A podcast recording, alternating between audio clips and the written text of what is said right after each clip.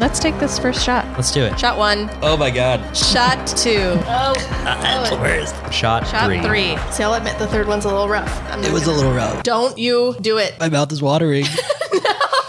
That's the first side. This is Three Shots In. I'm fucking drunk.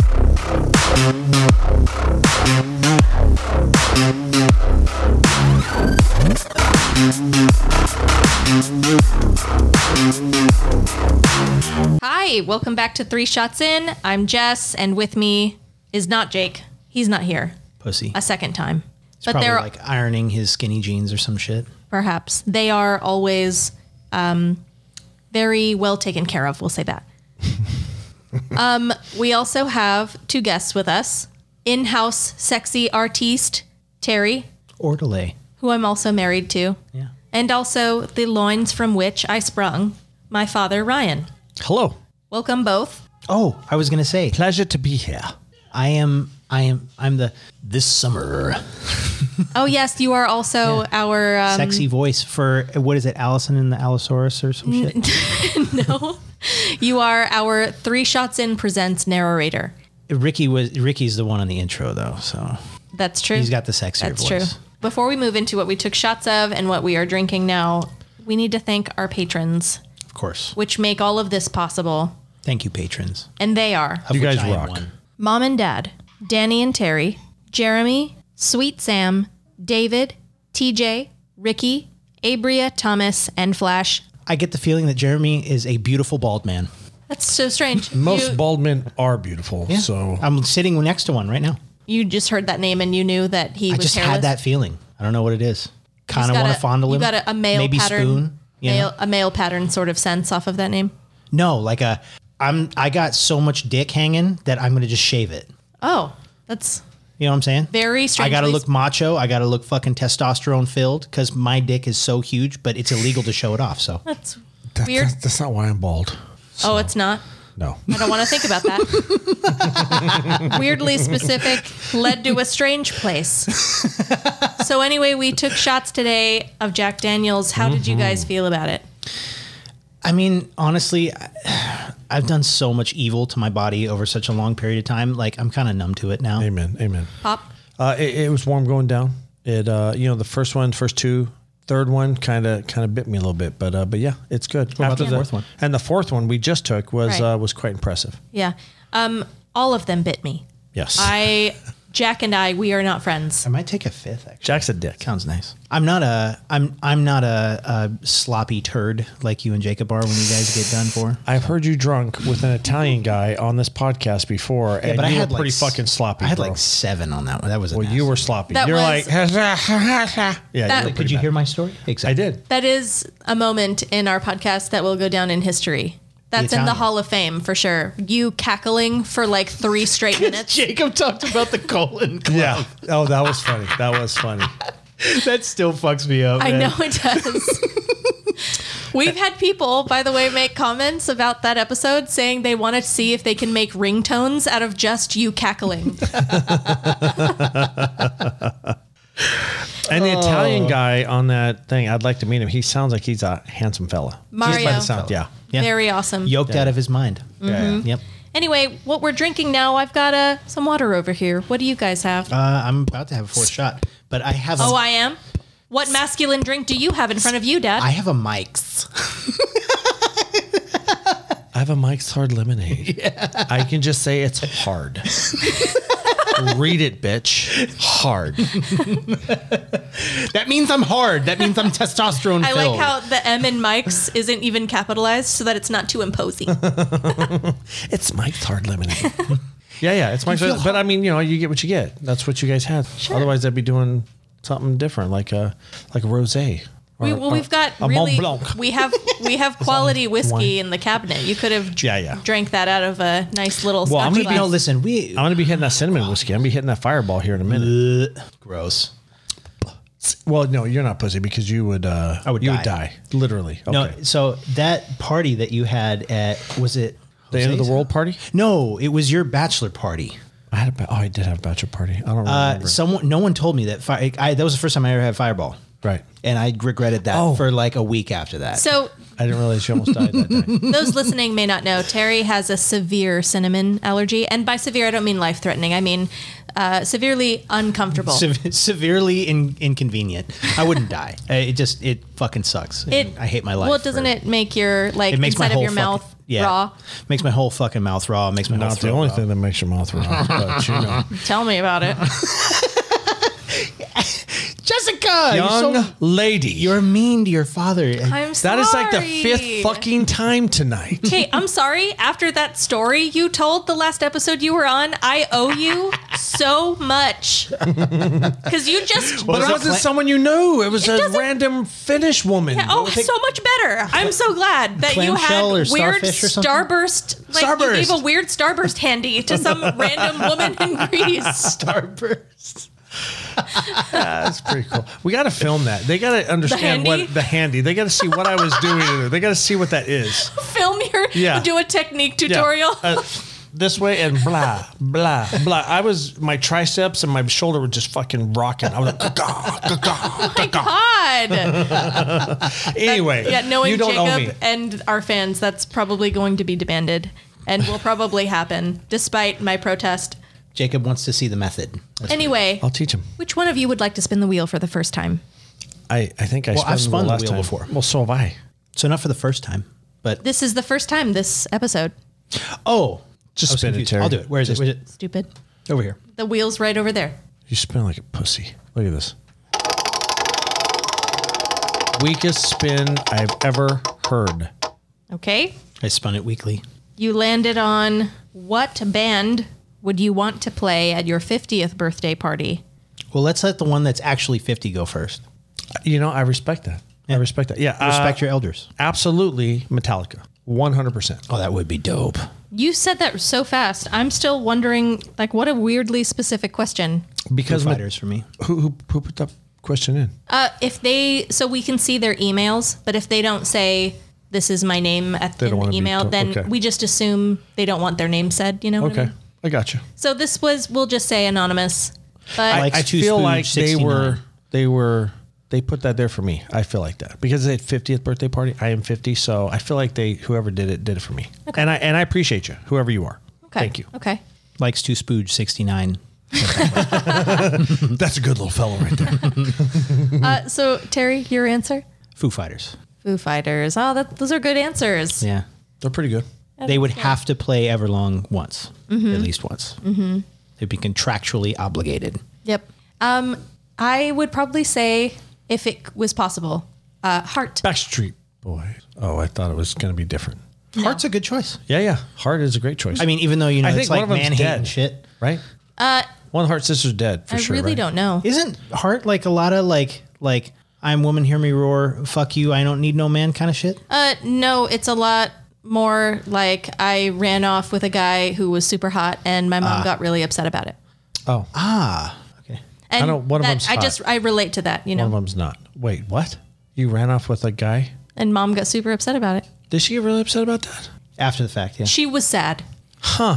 She was upset that I I ran off with Terry so soon. Oh, because you left her, basically, right? Yeah. I was very happy that you took my daughter. In a manly In a fashion. manly- Shut your whore mouth. Shut your whore fucking mouth. I said it too, but I said it. It's okay when I say it. Not you, young lady. Okay, okay. I'm just saying I would play Heart at my 50th birthday party if Awesome. I could. All right. So we've we've given our answers. Yes. We can Thank now- you, whoever sent that in. Yeah, thank you. we can now move in to Terry's stories. Terry, you are going first. Okay. so, the first one I have, um, some people might know this if you've seen the movie Jaws. A lot of people that haven't seen Jaws don't know this about know about this one, but uh, it's about the USS Indianapolis, uh, World War II time frame. Mm-hmm. So it was a Portland class heavy cruiser. Um, it was during the time that it was deployed. It was uh, it was on a top secret mission. Okay, and its mission was to carry enriched uranium and other miscellaneous parts for the first deployable nuclear bomb that would be deployed in Japan. Right. Uh-huh. I actually do remember that from Jaws. So they were going to be taking it to the island of, uh, I think, Tinian, is the name of the island, and it's in the South Pacific, so like around the same areas like the Philippines and all that kind of stuff.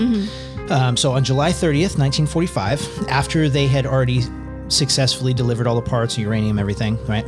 Um, they uh, obviously were successful in their mission, and they actually uh, they kind of a little interesting factoid. They they broke uh, mission completion records that still haven't even been passed today with modern technology. So like even Oh, back like then. like they finished it in record time. Yes. Type thing. Like like the shit that they did was so efficient that it still hasn't been surpassed even to this day. and that was in World War II. Yeah, that was back in 1945. impressive. So um, after they were done with their mission, uh, they were traveling back towards uh, I think they said it was called Leyte, which is like a gulf in the South Pacific as well. Um, they were going there for training right before the invasion of uh, Okinawa. All right. Um, the Indi- Indianapolis was spotted by a Japanese submarine, I guess.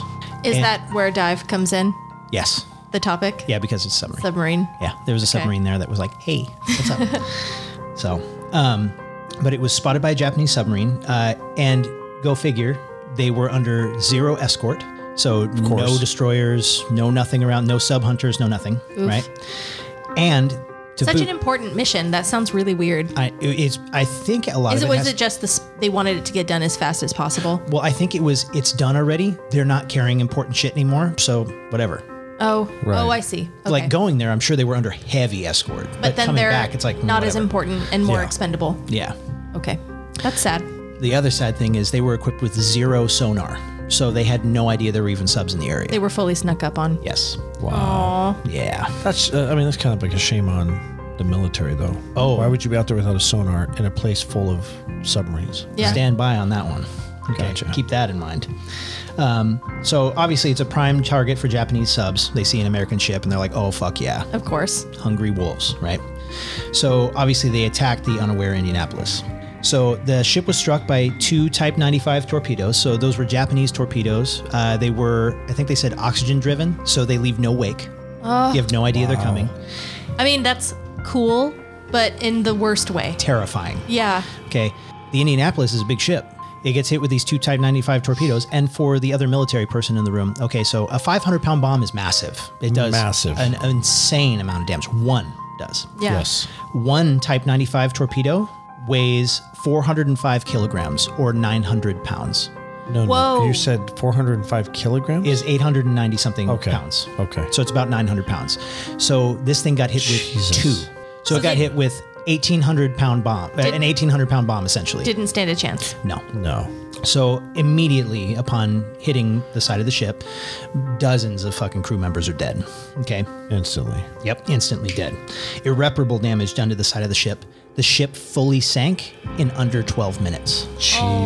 Jesus. Man. So crazy. 300 crew out of the 1,200 dead upon explosion and sinking of the ship. So those that Drowning. didn't die in the explosion went down with the ship. Trapped in rooms and Yep. hallways and stuff. 300. Okay, so 900 crew remained. Of the 900 crew that remained, um, during the time that, that the ship was going down in those 12 minutes, they sent out as many hails as they could. They were sending up flares. They were doing all kinds of shit to try and let people know, like, hey, we're going down. Go figure. What mission were they on? What kind of mission were they on? Top secret. Right. So nobody fucking even knew No that they one were had any supposed idea to be they out were there. Well, that's what's terrible is that someone did know, but that's not the kind of person who's going to check up on them and make sure they get home safely. So that was my next point is the Navy, they made a point to say the Navy somehow kind of lost track of where the ship was at because it was essentially like, oh, you dropped the shit off. Okay, cool. Head back to head back to what the fuck?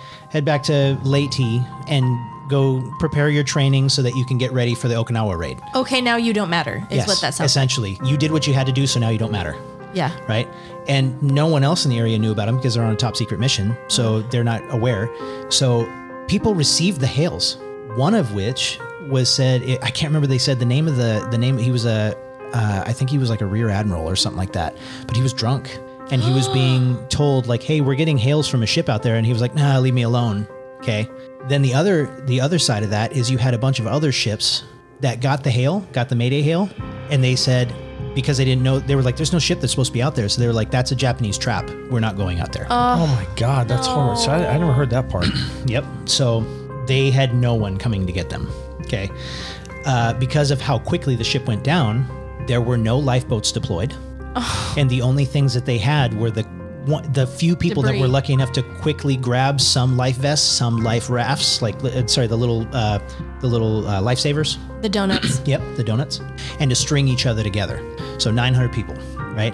And on debris too. Oh God, So yeah. Mm-hmm. doing the doing the Titanic thing. Um, uh, let's see. Uh, so the next morning, uh, obviously the carnage of the ship explosion and everything. There's going to be dead bodies in the water, blood, and all that kind of stuff. So this is the part that got talked about in Jaws the sharks. hundreds of white tip sharks and tiger sharks showed up on scene to start eating the dead. And then they did. That's horrible. Yep, and they did. Um, and in the meantime, while the dead are being eaten, people are dying of exposure, people are dying of saltwater poisoning, right? Some people are drinking the salt water and going crazy, Yep. right? Flailing around. Well, um, Drawing attention. and they were saying, I guess I, I read one part too where, or, where they said the, the average size of the shark showing up was anywhere from 9 to 15 feet long. oh my God. yeah, so they were massive. Um, so the sharks obviously fed on the dead first, and um, and a shit ton of sailors died from uh, from either the the saltwater poisoning or the the exposure. Um, soon, all the bodies of the dead were gone, and uh, the sharks started focusing on the living. So the survivors uh, reported that anywhere from three to five men were getting eaten a day from sharks. Jesus. Okay, and they just have to sit there and just hope that's not they're not the one who's next. pretty much. So um, uh, the thing that was made worse was the sharks. They were smart enough to almost make like a swimming barrier around all the survivors. So people that were trying to swim away and get to safety They're circling them. were swimming into sharks, and they just grabbed them and started eating them. God damn. So there's no escape. Mm-hmm. Okay. Um, they also said the elements were brutal. During the daytime, it was like blistering heat, right? People like fucking like getting like second degree fucking skin burns and shit and like all this crazy shit. And then at night, and they would be like begging for the nighttime to come. But then the nighttime comes and it gets hypothermic cold. They have to find a way to get out of the water if they can, and they probably can. And or, they can't. or huddle up with each other. Well, what they kept doing, what a g- bunch of guys kept doing, is they kept flailing around to get their limbs warm, and then sharks would come grab them. When sharks would see that. uh, Oh my God, it's fucking Mm-hmm. horrible. So, and then obviously, like I said, like anybody that tried to swim away was swarmed and killed. So, um, so finally, on day four of the ordeal, a seaplane that was passing by, who was like on a routine cargo mission, sees all of the survivors, and they hail him. "Oh, okay, cool, yeah, we're saved, we're saved, right? Um, of the 900 survivors that went into the water after the initial 300 died from the sinking, 317 got pulled out of the water. Damn. oh my God. so almost 600 men died. two thirds of them, two thirds of the survivors. died from exposure or shark attack. Can you imagine the amount of PTSD that that created? Oh, Oh, my so God. keep that in Survivor's mind. Guild, the whole nine yards. Keep that in mind, okay? So, Captain McVeigh is the captain of the Indianapolis, right? Or the commander. Um, I don't know Navy ranks and shit, but. Um, so, after the ordeal, he faces court martial. what? Yep. Why? Why? Failing to order his men to abandon ship in time. Excuse me? Holy shit. They had 10 minutes. So, those, all the sailors that were under his command knew he was good to go. So they said, "Hey, yo, this is bullshit. No, like he did everything he could. He had basically all of the survivors come forward and say, no, like that's bullshit. He did the best he could." So they go, "Okay, we'll charge him with something lesser." Charge him anyway? So they gave him charges that they dropped those charges and court-martialed him again for a separate charge of hazarding the ship or essentially not properly navigating the vessel in order to avoid direct torpedo strike. I how would they propose that's done exactly? Furthermore, not only did the survivors contest that as well, but even the Japanese sub commander that downed his ship said, Oh, yeah, there's no fucking way he would have got out of that. Sorry. Right. And they still charged him. Fucking dicks. Okay. So he gets a year or two down the line, and they swiftly sweep that under the rug and uncharge him. And he Oh, I see. He's an example. Yes. And he finishes as a rear admiral, finishes in the Navy as a rear admiral, Real cool American retires and government. gets out. Yep. Thanks, guys. So cleared of his charges, but unfortunately, that was not the end of the ordeal for him. Okay. Regardless of the testimonies of his men, many of the families of the deceased continually blamed him for what occurred and made attempts to have his rank and position stricken, stricken and even as far as to have him thrown in the brig. That was not his call. I know. I'm, I'm just saying, in their defense, they want someone to pay the price They for want their, they want it. They're their angry. babies didn't come back, whatever it They're is. angry. They Yeah. want to be angry at someone. And he was the brunt of the blast. It was reported that Captain McVeigh's family members, er, er, it was reported by Captain McVeigh's family members that he would routinely receive Christmas and other holiday appropriate cards lamenting his survival over the deceased. One as bold as to say, Merry Christmas. Our Christmas would have been a whole lot merrier if you hadn't murdered my son, and so on. Jesus. Captain McVeigh never forgave himself for what happened, and in 1968, at the age of 70, McVeigh went out and bought a toy sailor that he held in hand to remind him of his of his Navy service, while he committed suicide on his front lawn with his Navy issued pistol. Oh my God. Oh, that's, a that's- story you don't fucking hear. Yeah, That's so sad. God damn. and that's the end of that one.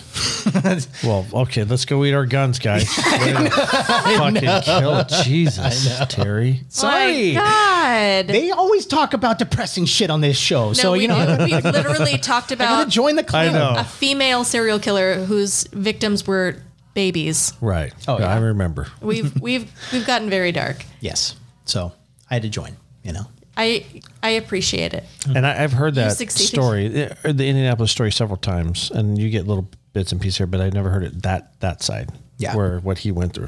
Fucking horrible. when I read that part, I was like, "Holy Nick fuck!" McVeigh, you said. Yeah, Cap McVeigh. My second story is a guy named Yuri Lipsky. Mm-hmm. Okay. I like it. Good. How name. is that? Did you venture away from submarines? Is this a different sort of thing? He is a diver. a diver. like underwater? Yes. Okay. Very cool. Blub blub. Okay. I thank you for the sound effect. I wasn't sure exactly. And the what you meant. visual. Well, actually, he's Russian, so blub blub Very Duh. good. Very good. bliat. You've painted a picture. I think they just walk on the bottom. They don't fucking swim. They're like, "Duh." Just That's funny. You say that. This guy walked on the bottom of the ocean. wait. What? anyway. Yuri Lipsky. Uh, so year 2000, um, there's a there's a thing called a blue hole that you'll see in the ocean. Blue holes, in essence, are they used to be things on a landmass, right? And it's just natural erosion. Sure. But then when the sea levels rise, they obviously rise up over those spots and then fill them in. So some of these holes get real fucking deep, like really. I thought you said they fill them in. yeah, like the ocean rises, Oh, with water. yes, and fills in the hole. Okay. Okay. right? So a lot of these holes get r- like they can be super deep. They get real deep. deep, deep. um, this one in particular uh, that Yuri Lipsky wanted to visit was called the Dahab Blue Hole. It's in Egypt. This one's kind of special. Unlike many of its cousins, this one is really, really, really close to it. Like it's like 20 to 40 feet off the beach, and you're at the edge of the blue hole. Whereas usually it's like out in a bay or out in like a little, like it's away Oh, Wow. from shore quite a it's ways. super close then. Yeah, you can walk to this thing. Yeah. Right.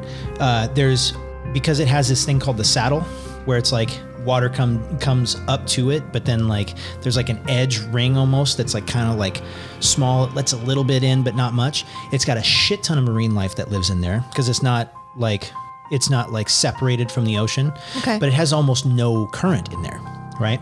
Oh, that's nice. So it's super still. Oh, Yes. So because of that, uh, a lot of people get the impression that the Daha Blue Hole is a perfect place for beginner divers to go.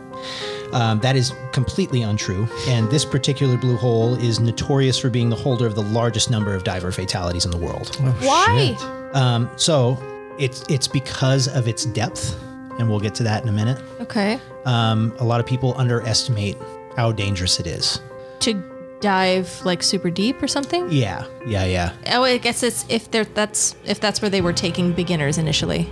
well beginners will get this false sense of confidence and a lot of people say it's because of that that um that thing where it's like oh you know it, it's so still and there's so much marine life in there it's so beautiful because it's supposed to be really beautiful too like oh it must be totally safe it's great for new divers it, that's completely untrue as a matter of fact you specifically need a specific diving um, cert to dive that they they they say there the people that are locals there will say no there is a special diving cert almost to like the level of like cave diving that you have to have before you dive this hole so yuri arrived in egypt in april of 2000 okay Okay. He was a diving instructor and a technical diver. So there's generally in the diving community, I guess they say there's two different kinds of divers. There's the uh, recreational divers and there's technical divers. And recreational divers, obviously, as the name implies, they like to go and just have fun, enjoy the experience, blah blah. Technical divers are more about like personal bests, solitary dives, and like challenge seeking, right? So like they're always trying to like find their limits and like part of it is the rush and like all that kind of thing so they're more about the like kind of like when you see like like people that are into like extreme sports and shit like that like it's kind of the similar thing for them right And they call themselves technical divers and usually they're really really well informed on like diving rules and things that you need to be aware of and because they're always pushing those limits um, and he considered himself more than capable of any dive that he wanted. And you know, he planned on doing what's called a, ban- a bounce dive at, at this particular blue hole. Um, and essentially, what that means is that it's like a quick descent and a s and ascent, mostly per, for, for like personal dive records. Like, oh, I went this deep. It's just go as deep as you're able to, And and, then then, come you back. pop right back up. Yeah, and it's that that particular kind of diving, I guess, is really heavily dependent on what's called a uh, it's a buoyancy it, it's a BCD. It's like buoy- buoyancy controlling device. Essentially, it's like a little thing. It's like you turn this little valve, and it fills up with air, and it makes you float to the top, or it makes you float more, so that you're not descending too quickly. Because usually, a lot of those divers. Inflator. Ascendant. Yeah. So you don't get uh, the bends and stuff. Right? Well, not just that. It's it's more so that like because a lot of those divers that'll do bounce dives, from the research I did, the divers that do bounce dives are trying to descend quickly, get down fast, and if they have to ascend slowly, you know they ascend slowly so they don't get the bends, but they're trying to get down there as quick as possible so that their body isn't under duress for a long time. So they wear like weight belts and all that kind of shit. Right. Right. But the buoyancy control device is very, very important for these people, particularly. Um, so, uh, yeah, he planned on what was doing the bounce dive. He insisted not only that he wanted to do to the Ha Blue Hole, but that he didn't need those specific certifications. He was very like, uh, no, I am fine. I'm Russian. I'm good instructor. I know what I'm doing. I Ayuri, don't need this special. this uh, this certificate is bliat. You're Russian. It's all fucked up. Russian's like, shut the fuck Shut, the fuck up. Hey, man." fuck you. So he obvi- he didn't want the specific certs or the assistance. He basically just said, "I want to pop in, do what I want to do, and leave." And all the locals can't force him to get the certs. There's signs everywhere around this blue hole that say, "Look at all the motherfuckers that have died here. They can only warn him. Please do not be this stupid idiot." And Right. they people do it anyway, obviously. Right. So, um, he also was deciding to enter the dive area in an area it, like in a way that's more dangerous than usual. Usually, the way they do it, it's on this like little side, like little tube cave thing they call the bells, because people bang their fucking oxygen tanks all the way down. You can hear it and shit. But they're supposed to go down this little tube. It goes out to the ocean, and then you come out the ocean and you go up over the top and you can kind of like it gives you a chance to make sure your equipment's working and doing all that stuff and then you get down there and you're good well he said fuck that i'm gonna go straight in okay Whoa. Yeah. So he's, yeah. he's a fucking fool He's setting not- up for failure. Does not sound like he's as experienced. But he as sounds Russian fully. yeah he Sure. sounds fuck it duh i am no bitch Well done. Well done. yeah so deep diving and i mean really diving at all it's it's extremely dangerous if you don't know what you're doing obviously most people that aren't technical divers they they don't know that like the very air they're breathing from their tanks can cause something called nitrogen narcosis all gases they're subject to changes in volume in relation to pressure so the deeper you go the more dense they get and vice versa so like the, the higher you go in elevation the less dense they get right um, so uh, as you dive, the pressure increases, the volume of your air becomes more dense. So breathing that same breathing at the same rate you normally do, uh, it uses way more air. Right. So like you can watch your oxygen tank just fucking gone the deeper you go. Also, that reduction in gas molecule volume can make it so that the molecules go outside the bloodstream and the lungs, like where they're supposed to be, and they dissolve in your lipid tissue, which essentially is like your fat cells around your cell membranes Yeah. right? So the deeper you go, the greater the effect is, and the effects on your body are, are dramatic. Just to give you an idea, 10 meters, pretty non noticeable symptoms, right? So with the meter distance, what, 10 meters, like what, like 30 feet? 33. 33 and change. Okay. 10 to 30 meters, you get mild euphoria and mild impairment of multifunction. 30 to 50 meters, you get delayed responses to audio and visual stimulus, right? And you'll have a false sense of confidence and engagement in like idiopathic laughter and anxiety. So you just start fucking laughing randomly and shit, right? You're under stress, but aren't sure what the cause is. and your body reacts that way. Strangely. Yes. 50 to 70 meters, you start to feel really sleepy. You get impaired judgment, confusion, hallucination, dizziness, and fits of terror. So you'll get random, like, like, oh, oh, Me at 10 meters. Yes. you on the beach looking at the hole. 70 to 90 meters, you get loss of concentration, loss of dexterity, loss of memory, and increased excitability. Okay, so you're Yikes. breathing faster and all that shit. Anything deeper than 90 meters, you get intense hallucinations, sensory sevi- sensitivity, or total loss of vision, right? Dizziness, depressive or manic states, unconsciousness, and death. So Now, now these could happen if you're not They're you're- likely to happen. if you're not safe. if you aren't paying attention to Right. the type of tanks you're using, type Right. of air you're using, all To that shit. equal- There's Equalize. a special way to do it. Yeah, yeah. Yep. Because people do it all the assume. time, but there's- Exactly. it's a technical thing. but Basically, here's you get the on- here's what I have a problem with is you said he was a technical diver. oh no! I, so well, yeah, yeah. So I thought he would be prepared for something like this. he should know better. Okay. He should know better, right? Okay. So to counter this problem, technical divers usually mix helium into their tanks, right? It better dilutes the other two gases, makes them less concentrated as pressure increases, right? So it, and it's called trimix when they when they mix nitrogen, oxygen, and helium. okay. Okay, so it makes it so that that oxygen level they can go deeper, and they never use pure oxygen because that can cause oxygen toxicity. So, the day that he dove, first mistake. If, if there's one thing I've learned, like battle buddies are a thing. It should be a thing. If you're going hiking, You- if you're going 100%. diving, Yeah. if you're 100%. going doing, if you're doing anything, you should have someone with you, especially if it's out in like nature and doing shit. Right? You should always have someone with you. But what does Yuri do? He says, "I don't need nobody. I can go by myself." Yuri is big man. Yuri is no pussy. not the bitch. I ain't no bitch. bitch. so he opted to dive alone.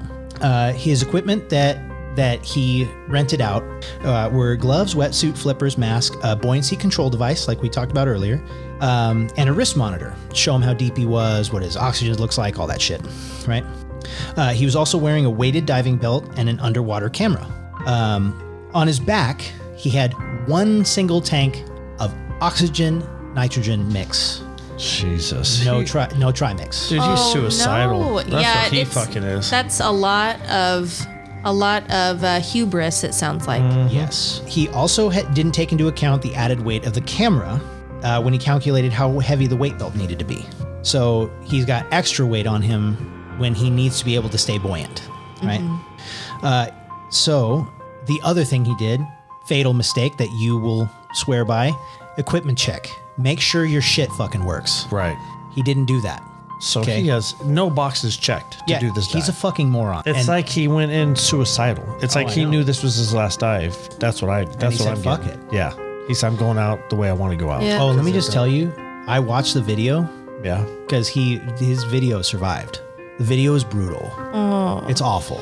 You can hear him squealing like a fucking Oh, stuck and pig. he's fighting it too, right? He's. Oh, yeah. Yeah. He's. woo, woo, doing- Yeah, I saw the same thing. it's fuck. It's Very- it's awful. It's awful.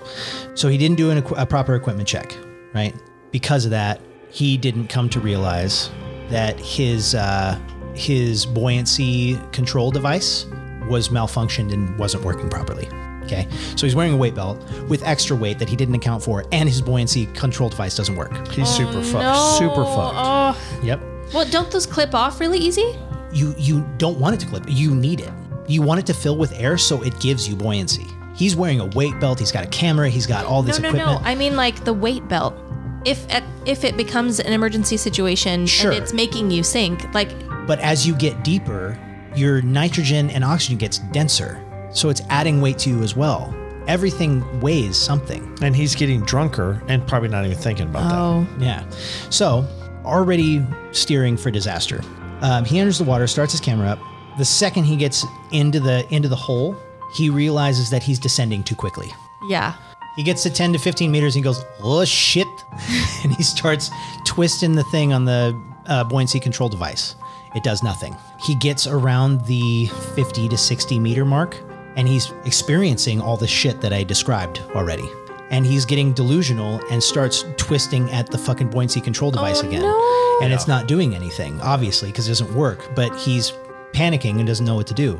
There's a there's a thing that uh, that's called like when you're in a high stress situation and you get locked into you don't know what else to do. You're, You're- trying to you this is supposed to work, and I don't know what it's called. It's it's a some Logic- sort of phenomenon, Doesn't fit into doesn't panic, fit. panic mode. and you keep trying to do that thing instead of calming down and going, okay, how do I get out of this situation? But yeah, Yeah. that sounds like what he's saying. Plus, he's drunk, narcosis, whatever. Yeah, Well, at this point, the concentration of oxygen in each breath is so dense that he's getting major chest pains, basically all the same symptoms from nitrogen narcosis, only because now you have too much oxygen and your body can't handle how much oxygen it has. So Boy. he's getting all that, right? Mm-hmm. He's panicking like crazy. Last ditch effort, he starts to take the weight belt off, hoping that that can give him at least a little bit of buoyancy to at least stop.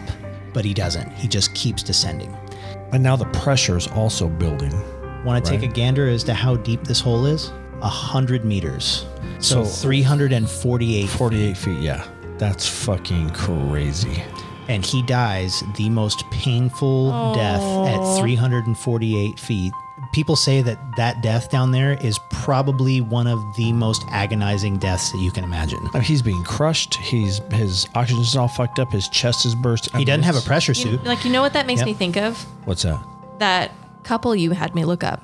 oh, I know. It's fu- They had fucking their yacht horrible. stolen, and that dude tied them to an anchor. And I'm pushed hoping them they over. drowned before they got crushed in Yeah, the depths. I yeah. mean, but that's fucking. but they're horrible. descending so fast. Yeah. Me and you were talking one time about crab fishermen. There was this guy that uh, I told him about. oh, that you sur- told me. Yeah, I told you too. Uh, he survived a fucking uh, a major accident. He was on a crab fishing boat up in Right. Alaska, and as the cage is getting dropped off, the rope wraps around his leg and drags him. Right. and he starts descending with the cage, and he Which felt, is designed to sink all the way Yeah, to the right, bottom. Right. he Right. felt his eardrums burst. oh my god! And it's ice water. Jesus. He lived. How did he survive? Did he cut the rope? it just he said I got untangled and I floated to the top and my boat saw my fucking yellow jumpsuit and they came and picked me up before I drowned. So all of that happened in seconds, but it only Yeah. took seconds. Be- And it his must ear- have been seconds because he didn't just like gu- guzzle water and drown. Right. Oh But no! it was he- long enough- Oh They had to resuscitate him. He his lungs were. f- He said, my God. he- what, the way he described it, he said, "I got dragged over, and I felt it felt like my head was like like filling up like a balloon." He goes, "The pressure got so crazy, and then my eardrums burst, and I couldn't hear anything else." He goes, and all I wanted to do was just take a breath, but I knew if I did, I was fucked. He goes, but after a while, like your body won't let you hold it anymore. He Right. goes, and I breathed in, and all I felt was this fiery burn Sting. and then I woke up on the ship. Oh my god. Jesus. And all of his buddies were like, "Oh my fucking!" he's but no, sorry, he a- heard he heard because he had no fucking eardrums. So he's lucky that. as hell. Yes, I, I bet the cold of the water s- is what really saved his life. Like being that icy cold, and and that's what kept him his brain active or something like that. It think had so? to be. Oh fuck yeah, that water's so cold. Yikes. all I know is fuck Alaskan crab fishing. Yeah. I don't care if they make fifty grand in like three months. Fuck that. How shit. about yeah. fuck the ocean? How about you just you have no business at all being anywhere except for the surface. ah yes? So that's the story of uh, you know Yuri. of Yuri. Yuri Lipsky, Yuri dumb fucky, dumb fuckery. and those are my two stories. So way to bring the night down. Sorry, my bad. Okay, I have some things that are better. there you go. some of them are not. Um, well, thank you, Terry, Yeah, welcome. thanks for. Thank you. Want to go eat my gun now? dear husband.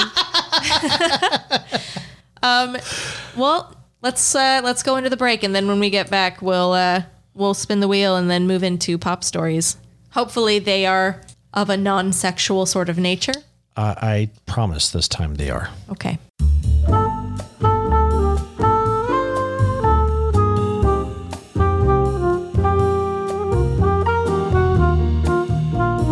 Coming up in a new Three Shots In patron exclusive. Tanis was a simple country girl looking for an escape from boring farm life. Big Al was everything she was looking for a sexy bad boy carnivore from the wrong side of the food chain. Would their torrid romance tear their families apart? Wet Hot Allosaurus Summer by Lola Faust. To become a patron, go to 3shotsin.com and click the monthly subscription link. This is intended only for mature audiences. 3 Shots In is not responsible for any soaked pants, green jeans, or stained seats. Listener discretion is advised.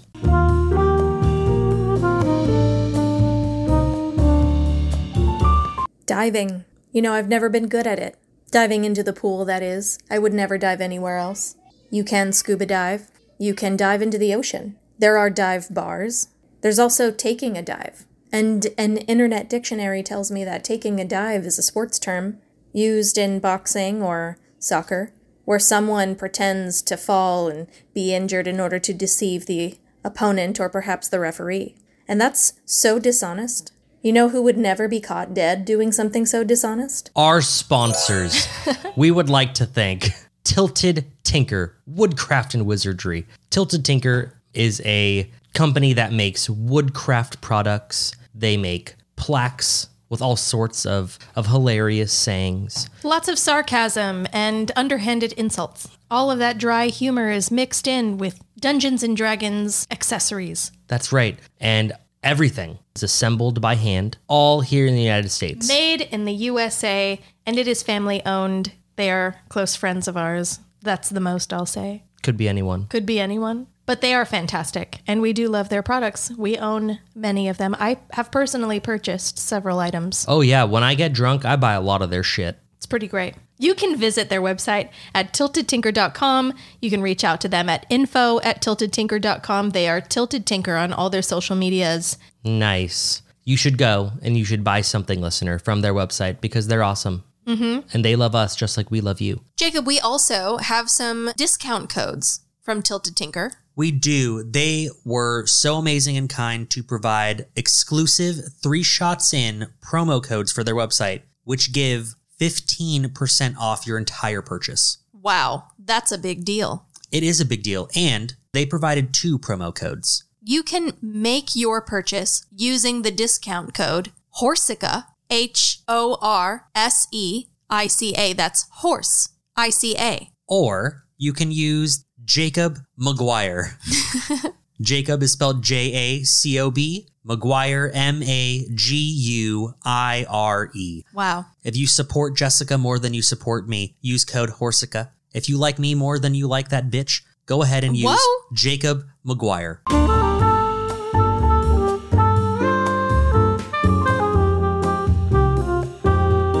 Jacob, are you in the know? I mean, I'm in the know, but I'm also in the No Republic. That's right. We are sponsored by the No Republic. They are a clothing brand who gives 20% of all proceeds to mental health awareness and suicide prevention in specifically high schools and colleges all around the United States. I didn't know that. Their clothing is unique and everything is done in house. I heard that they ventured with a third party and that third party didn't work out. So now, that's right, everything is crafted by hand, shipped with love and care. Yeah, they're an awesome company. They always give back. And you can go on their website, The No Republic. Again, that's with a K, thenorepublic.com. Great customer service, too. I reached out to them with a problem and they got back to me right away. Oh, wow. That's amazing. Mhm. Normally people take like, you know, like uh, within 24 hours, but how soon did they get back? Four hours. Whoa.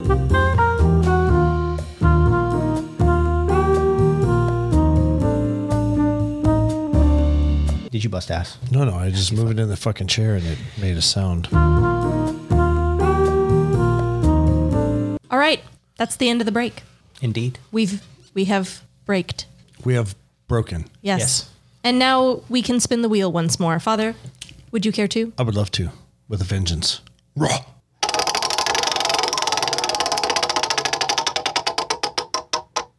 This is a very aggressive sound for a medium sounding spin. Mediocre. Anyway, it landed on favorite drink at a bar versus favorite drink at home. Are they different? Why? Okay. It's kind of four. It's kind of a four in one type deal. Did anything come immediately to mind to anybody? Yes. Terry. So at home, I like to just have a glass of whiskey, like maybe a shot, two shots max, and sip on it. Right? It's because it's relaxing, it's chill. I'm supposed to just kind of have my sips, not get a buzz necessarily, but feel that warmth. Sure. And it just makes me like, plus, I don't have that same problem that you have, or maybe that you have. I think you kind of have it. I always notice this in D and D too. Like whenever you take shots of whiskey, you do that like ooh, like when it's rough. Yeah. Mm-hmm. for me, even with even with the quote unquote rough whiskeys, I just always liked the taste of whiskey. I always enjoyed it. So even with cheap whiskey, I can do like a shot, two shots worth, just kind of sip it because I like that heat. And it makes me relax, it makes me chill, it makes me ah. When I'm at a bar, I like to have whiskey sours. Right. And the reason I like the whiskey sours, one of two, okay? A, I just fucking like the taste of them. You can suck a million of those fucking down and and get drunk as shit, Mm-hmm. right? The other one is since Vegas, since Oh, it that was one so year. good. Yep. So went to a Marine Corps ball with you, and now I'm like that's almost like my measure of the bartender. What's your experience? What level of experience? What level bartender are you? Right? Because that bartender, I mean, first of all, I, I didn't realize I'd been getting fed bullshit like hole in the wall whiskey sours for years. Right. And then this I feel, well, I bartender's feel like, like, depending on the place you're in, that's the only kind they know. yeah, Wait, wait. So you're saying that? Remember the night we got fucked up? You weren't married to my those were daughter? not real whiskey sours. We got we got wasted on those. Though. I, they were delicious. yeah, They, yeah. They're actually called whiskey gingers. Yes. So what? Do what was the A whiskey? whiskey sour? sour has fucking egg white in it. Oh shit! Yeah, we didn't have that. Yeah, no. Almost all the same ingredients, except there's egg white as well. and the way it's mixed. This fucking guy, I'll never forget. Jess was like, we, we were about to go to the ball, right? And I'm in my blues, and, and, like we were in our hotel, and you know, arrah, uh, we're in the the the uh, the lobby of this. I think it was the Flamingo or whatever we were staying. Can't remember. Cheap ass fucking hotel, but there was No, a I think that was the nice one. was it MGM or something? That was after you got home from deployment. That was the nice one. You're right. You're right. So I'm in my little evening gown. We're feeling like a million bucks. And And, she was I like- excuse myself to go to the bathroom. Yeah, she goes. And need to go I, to I was this room." like, you know, just order me whatever you order. Yeah. And I walk over to the bar and I go, I, I walk up to the guy and he goes, uh, What can I get you? And he's an older guy, not like old, but like maybe late 50s, early 60s. right? So pretty young, Oh. pretty young. old as fucking dirt. Spry. Anyway, And he had like little fucking like, like Benjamin Franklin spectacles. right, right. Um, one of those dudes that has like a balding spot, but he has a ponytail, Ew. Oh, right? Uh. white, white hair. Yeah. No, listen, he was dope as shit. I remember I, I walked up and he was like, What can I get you, son? And I was like, uh, Whiskey sour for me, please. And uh, I can't remember what I ordered for you that night. I ordered something. Oh, for her. I think I asked for a white Russian. yes. I love right. Whoa. White Russians are great. I love those two.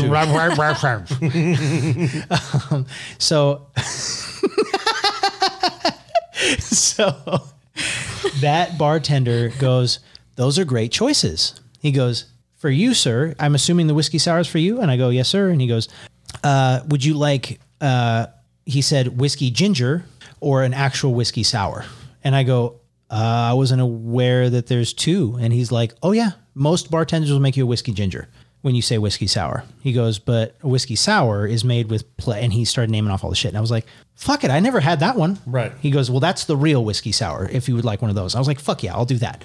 And he put egg whites in this thing and he fucking mixed it just right. Ryan, it was frothy and fucking smooth. It was so good. It was a have to try frothy dream. It was I have so never tasty. had a drink like that. The thing is, though, I, I just in my heart of hearts, I think Vegas bartenders are a high level bartender. Oh, they I have mean, to that's be. that's where it is. Sure. Right? Yeah, yeah. Sure. And the bartenders that we were at were pretty much. I mean, we were in like a biker bar. The Sugar we, Yeah, we, we, were at a, we were at a biker bar. We were Oh, doing I that forgot thing. it was called the Sugar Sweet. Yeah, well, that was my bar, right? That's where Mm-hmm. I went. But So I've only had one other place ever that's made me a whiskey sour like that. Um, and that was another trip to Vegas that you and I did uh, for, no, never mind. It wasn't, that wasn't for Vegas. I haven't had one, another one in Vegas like that. Fuck, where did we have it? I had another one. Someone else made it for me that way. And they didn't ask me the same question. I just said whiskey sour and they made it with the fucking egg white and all that shit. And I was like, oh fuck. So that is a thing. That wasn't just a Vegas thing. And so now that's like my bar drink because even if they make a whiskey ginger, I fucking love it. It's so good. yeah, yeah, for sure. Yeah. No, whiskey whiskey gingers are nothing to cry about. They're really tasty. But when I see a bartender make a whiskey sour, now that I know how it's supposed to be made, I'm like, oh, You know you're that gonna take care of motherfucker. it. Yeah, that motherfucker knows what he's doing. Oh, and so the the white Russian he made me. I remember I had Terry I had Terry taste so it. good. You, there was no like it was a strong drink, and t- Terry watched him mix it, but it tasted like creamy Like chocolate milk. chocolate milk. E. Yeah. I love white Russians. Oh my I can God. only do like one because they're so rich. Yeah. Like one, maybe two in a night. He mm-hmm. heavy poured that shit But though. you and I, we did, we went whiskey sour, a Coors Light beer, whiskey sour, Coors Light beer, and we did it all night long. Oh, I don't know how many we had, but we were we were bad. All that I was know the is- McDonald's That all was the over the, Mc- place night, and you saved your Diet Coke and the fries. Yes. That was the night you ate your chicken nuggets off, the ground. off the driveway. did. Yeah. 24 hour rule. That's a Marine Corps thing. listen, it's fine. No, listen, after you have that level of exposure to germs and bullshit, you don't care about Yeah. chicken nuggets falling on the ground. You're like, oh, guess. hairs and shit. Oh, I yeah, guess. whatever. Well, you know, Dad, what about you?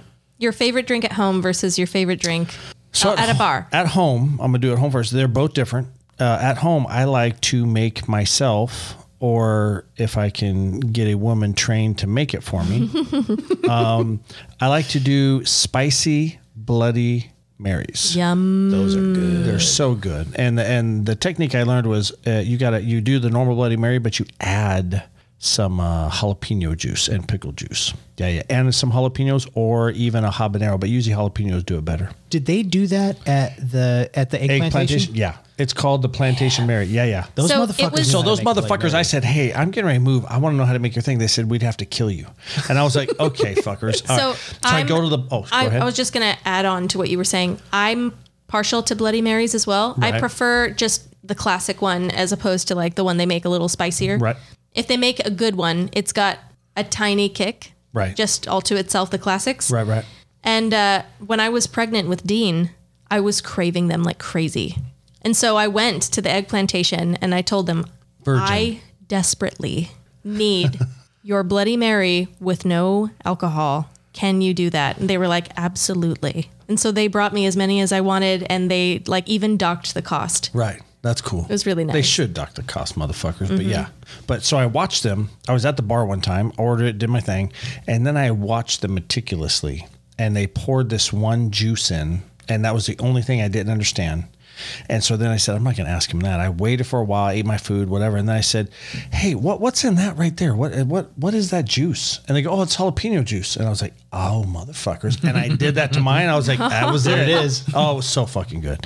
So that's it. That's that's my morning thing. And usually I'm at home in the morning. So if I'm out, I, if I'm at like a uh, a restaurant, I'll do that. But I will not do it at a bar. Bar at a bar, I like old fashions. I like. Uh, I mean, it's it's you know I've had usually I had them with bourbon, but uh, the other night I actually met a guy, a bartender, who gave me one with um, rye whiskey, and I fucking love it. So it's not as sweet; it's a little more of a punch, and Mm-hmm. uh, and three of them make me happy. So love my whiskey. yeah, yeah. Mm-hmm. So rye whiskey with and and the old fashioned, right? Because you know I'm older. It's the than you orange guys. rind. Orange rind, they burn it. They put some uh, bitters and something else in there. There's some little Mm-hmm. Right. tricks they do to it. Fancy. It's very fancy. Yeah, yeah. Uh, but but I absolutely love him, and I owe a guy named Aaron who I was his dungeon master for a long time. He made him one time for Christmas, and I was like, oh fuck, I love these things. Dungeon Master, do you mean sexually or God, you just fucking go at me. I'm just trying to make sure that the people listening to this podcast right now understand what you're saying. Dungeon master is in Dungeons and Dragons. Oh. yeah, yeah. Oh, okay. Been playing for a little while for sure. um, but yeah, those are my two uh, drinks of choice, and that is why.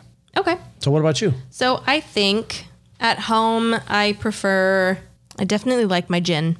Oh yeah, that rose one or not rose one. What's that one you got from Keeper Soul? Keeper Saw, um, Dirk's gin, and it's made with oranges. Really, really good. But it's a Texas gin, so it's really dry. It's a little difficult to sip on all by itself. Gin, tech, like usually is, but this one is really nice. I do like it. But either way, I prefer a nice gin and tonic. And that's here. That's here. Okay. Because the ingredients are very simple. I think it's just gin, tonic water, and lime. Okay. Very simple. And I think you can mix, I think you, for a gin and tonic, you don't have to mix simple syrup or like extra sweetener in there. tonic right. water already is sweetened. right. So it's perfect for me. And then when I'm not home, I do like to order something fancy, like a, a whiskey sour or a white, Russian, Russian. something I wouldn't just buy because I'm not going to drink it all the time. Right. Yeah. Very cool. That's where I'm now, at. didn't weren't you and Jake like fucking tits on uh, some sort of sage gin or something or Oh, Mm. rosemary. rosemary? Right. You're- that's off the No, that's Mark it now? No, that's on the table. Okay. It's that's a that's how I preferred my gin and tonics. Gotcha. Those two had such a thing for gin. I wish that I had the same thing for gin that they do. I fucking hate gin. We hate whiskey. Yeah. You know, like it's, It's, just that thing where it's like I can't wrap my head around. It's like lamb. I hate lamb. you're weird you for are that one fucking though. weird. It's got a Commie taste. fuck. It's got a taste. Yeah, that makes it's me go, called "Bleh." heaven. Is what it's called. It's So delicious. you must be from hell. You must It's a be hell heavenly sent. taste. Well, anyway, Pop, we're moving into your stories. Are you ready? Okay, I'm I'm always ready. Now, like I don't uh, actually read anything. Usually, it's something that's either happened to me or someone very close to me. Right. But I am going to tell a story Okay. of uh, a person on the YouTube called uh, Oh my God! Please say that one more time. the YouTube.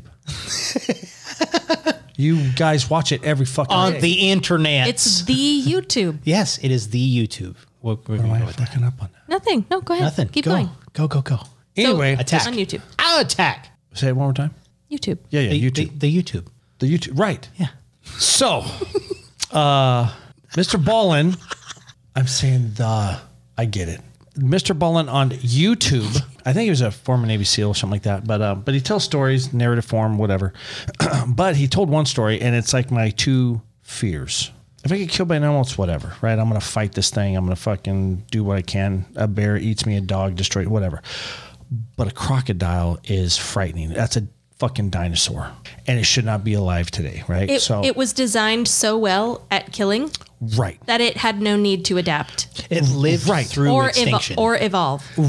right. That's that's that's frightening. Matter And- of fact, and the they- motherfucker got smaller and is still as deadly as it was then. but still fucking huge, like 20 feet. Yeah, they're huge. And then they pull you in, they twist you around, they fucking drown. It's horrible, right? Don't want to get eaten by a crocodile. And I don't like flying, right? I don't want to die. If, if, if an airplane starts crashing, I'm going to have seven heart attacks on the way down. And then when it hits, I'm probably going to survive and then I'm going to burn slowly to death. I ain't a fucking bird. I shouldn't be flying. So he tells a story. There's this little puddle jumper. It's like a Swedish plane or something like that. And, and they're in Africa. It's like 20, 30 passengers. They go up, they plane off for t- five minutes, and then they're down and they land. And they do this all throughout the week. They're in the plane, they take off, and I know you're saying, where the fuck the dive's coming? It's called a nose dive in the fucking airplane. That's where it's coming from. So, Oh. yeah, yeah, yeah. That's where dive's coming, just so you know. all of a sudden, the plane, midway where before it starts its descent, just all of a sudden nose dives, pitches down, and nose dives into the ground and blows up, and shit goes everywhere. And it's witnessed by all kinds of people. So all the people run over there. They, they're trying to see if there's any survivors. There's one survivor. She's in a coma. They they rescue her. So they take her to the hospital. Everyone else is dead. And there was a crocodile near the plane, kind of harassing them. So they got a group of people to shoo the crocodile away. Right? Get you know, go away, Yeah. crocodile crocodile. I don't know how you shoot a fucking crocodile away, but there was like five guys doing that. So th- in their in their in their head, they said, okay, it's not it's not uh, totally common that a crocodile would be in this area, but it's not uncommon. So they res- whatever. they respond to the scene and see a crocodile and they're like, "Huh, that's Not- inconvenient." Right, not too far away from, like maybe 100 yards from the plane or Yeah. something, right? So the, the lady finally, co- and they could not figure out why this plane, the plane was in perfect order. They couldn't figure out why it ca- fell out of the sky, why it nosedived. They're thinking there was some sort of shenanigans on board or something like that. So the lady finally comes out, like, uh, I I don't know the time frame. It was a, it was a, it was a while. And she tells him the story that all of a sudden she's in the plane. She sees the stewardess or steward or whoever look towards the back of the plane, scream, and run towards the front of the plane. Everyone, the 20, 30 passengers, all look to the rear, and there's a fucking crocodile on the airplane. And now it starts coming down the aisle. What? Yeah, yeah. They on the- just didn't notice it was there? no, so so I guess they um they uh what do you call it uh, hijack? Not hijack. Wh- When you when you take something, you're trying to steal an animal and you're trying to bring it somewhere. Smuggle. Oh, smuggle. Smuggle. So I Yeah. guess apparently they tried to smuggle this thing, and so it wasn't massive. It was only like a six seven footer, but that's still a killer. Six seven feet is a long Yeah, ass yeah. fucking. that's a big fucking dog who's gonna m- maul you. That right? will rip your arm out of its socket and Right. off of your body. Yeah. Hundred percent. And so everyone sees this crocodile, and what do they do? They get up and they run away from the crocodile, which is the front of the plane. All that weight transference makes the plane nose dip, and they do a nosedive. So here's what I thought. After he, after he said the story, I'm thinking, okay, so I run to the front of the plane because it's instinct, right? Although I would realize in that plane not to do that, but I still would be the only one back there alone with the crocodile, which I don't want to be. So let's just say I run to the front. Now the plane's nosediving, and guess what else is happening? The crocodile is sliding towards all of us. Oh my god. Now, I she didn't say that. She just said uh, that nosedive, the crocodile was whatever, and then we crashed, and I don't remember anything. But in my mind, if it's 30 second fall and there's a crocodile sliding towards me, I mean that's fuck. That is have- you your have- hell. It is all my fears all combined into one fucking thing. Oh my god, I would just, I would just die. Yeah. I would just die. Heart attack. Oh yeah, heart attack. Not only is the plane aneurysm, crashing- cancer. I'd get all right there. leukemia. My balls would fall. Everything. Would just, my ass would implode. Yeah. Oh my god. It would be horrible. It That's would a be lot of fucking terrible things. Horrible death. Yeah, yeah. So that, that's one of my stories. I just I had to say 'cause it was Wait my up. stuff. So the crocodile that they found was the crocodile? okay, so it's assumed that it was a crocodile, And it was but they- alive, They, have right? no. pr- Oh yeah, oh yeah. The fucking crocodile survived the crash. Yeah, It's well, I mean, it's Yeah. covered in natural armor. it's a the- I fucking don't give a dinosaur. shit. It survived the ice age. You were flying straight down in a case in which all passengers but one were annihilated, and the crocodile lived. Well, it's actually it's two passengers survived because the crocodile right? lived. Imagine you're the guy that's in a coma, and you're like, "Oh, but thank God the crocodile's dead." And they're like, uh, "Actually, we He's found a out crocodile." there. yeah, fuck that. It- it's- That's just it's it. Like fucking if, nightmare. if it if the crocodile had died, they would have found a dead crocodile in the wreckage of the fucking- plane. that's true. So that's the thing that's more terrifying to me. That it I'm like, survived. that motherfucker survived an airplane crash. Right. Right. And probably, I, I mean, I don't know if he ate anybody. I guess he did because they would have seen the crocodile eat somebody. But, but anyway, fuck Odds that. are- Oh, no, they Horrible. might have just been pussies, and they Yeah, were like, yeah. "Oh my god, it's scary!" Instead of like just jumping up on their seat, Right. Like everybody run to the front. right.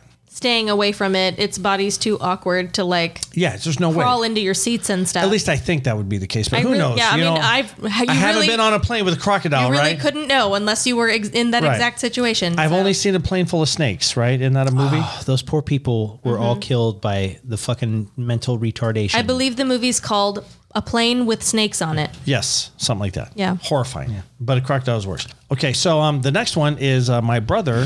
his best buddy was a diver, and he checked dams and ships, and he would check the uh, strength of a dam or check just to make sure the the bottom of the ship had no bad stuff on it or whatever. So that was his job. That's what he did all the time.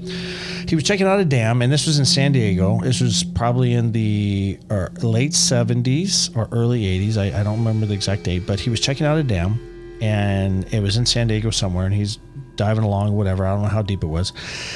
And he says, he tells my brother, he goes, I saw what I thought was a Volkswagen under the water by at near the dam. And he was like, Oh my God, there's someone maybe crashed in here and no one knows this. I, I'm gonna go check it out. He has to inspect it. He- he has has to to- report it when he gets back up. I I don't know if he had to. He was there to inspect the dam, but I think he felt obligated, right? I mean, Right. if there's a, a vehicle in there and it's it's me and you lost me t- 10 years ago and all of a sudden, oh, he crashed and there I am, you know, something There like could that. be a missing person. Yeah, yeah, missing person or whatever. So he's swimming towards this what he thinks is Volkswagen because it's as big as a Volkswagen. He gets almost to a point, and you know it's not totally it's it's not murky, but it's not you, you're not seeing 20 feet in front of you. It's like 10 feet in front of you. So it's at the edge of that 10 feet. As it gets closer, all of a sudden silt pops up, and this Volkswagen swims away. Yeah, he shit his pants. He said, "Holy fuck, I shit my pants." I got out of that dam. He said, "I said fuck that. I'm not checking any more dams." So he's talking to people, and they go, "Yeah, catfish can get pretty big. It had to be a catfish. That's the only thing really alive that could get that big. But they're not going to get as big as a Volkswagen." But he was like dead set. This thing was I. I would not swim up to what I thought could be a log or a fish or whatever. I thought it was a fucking Volkswagen. It Yeah. was the shape of a Volkswagen. And it was massive. and it was massive, yeah. So for me, I'm huge. Ah. like, and then I start thinking noodling, right? These crazy bitches, these country fucks put their arm in there, it grabs their arm, they pick up this massive fish.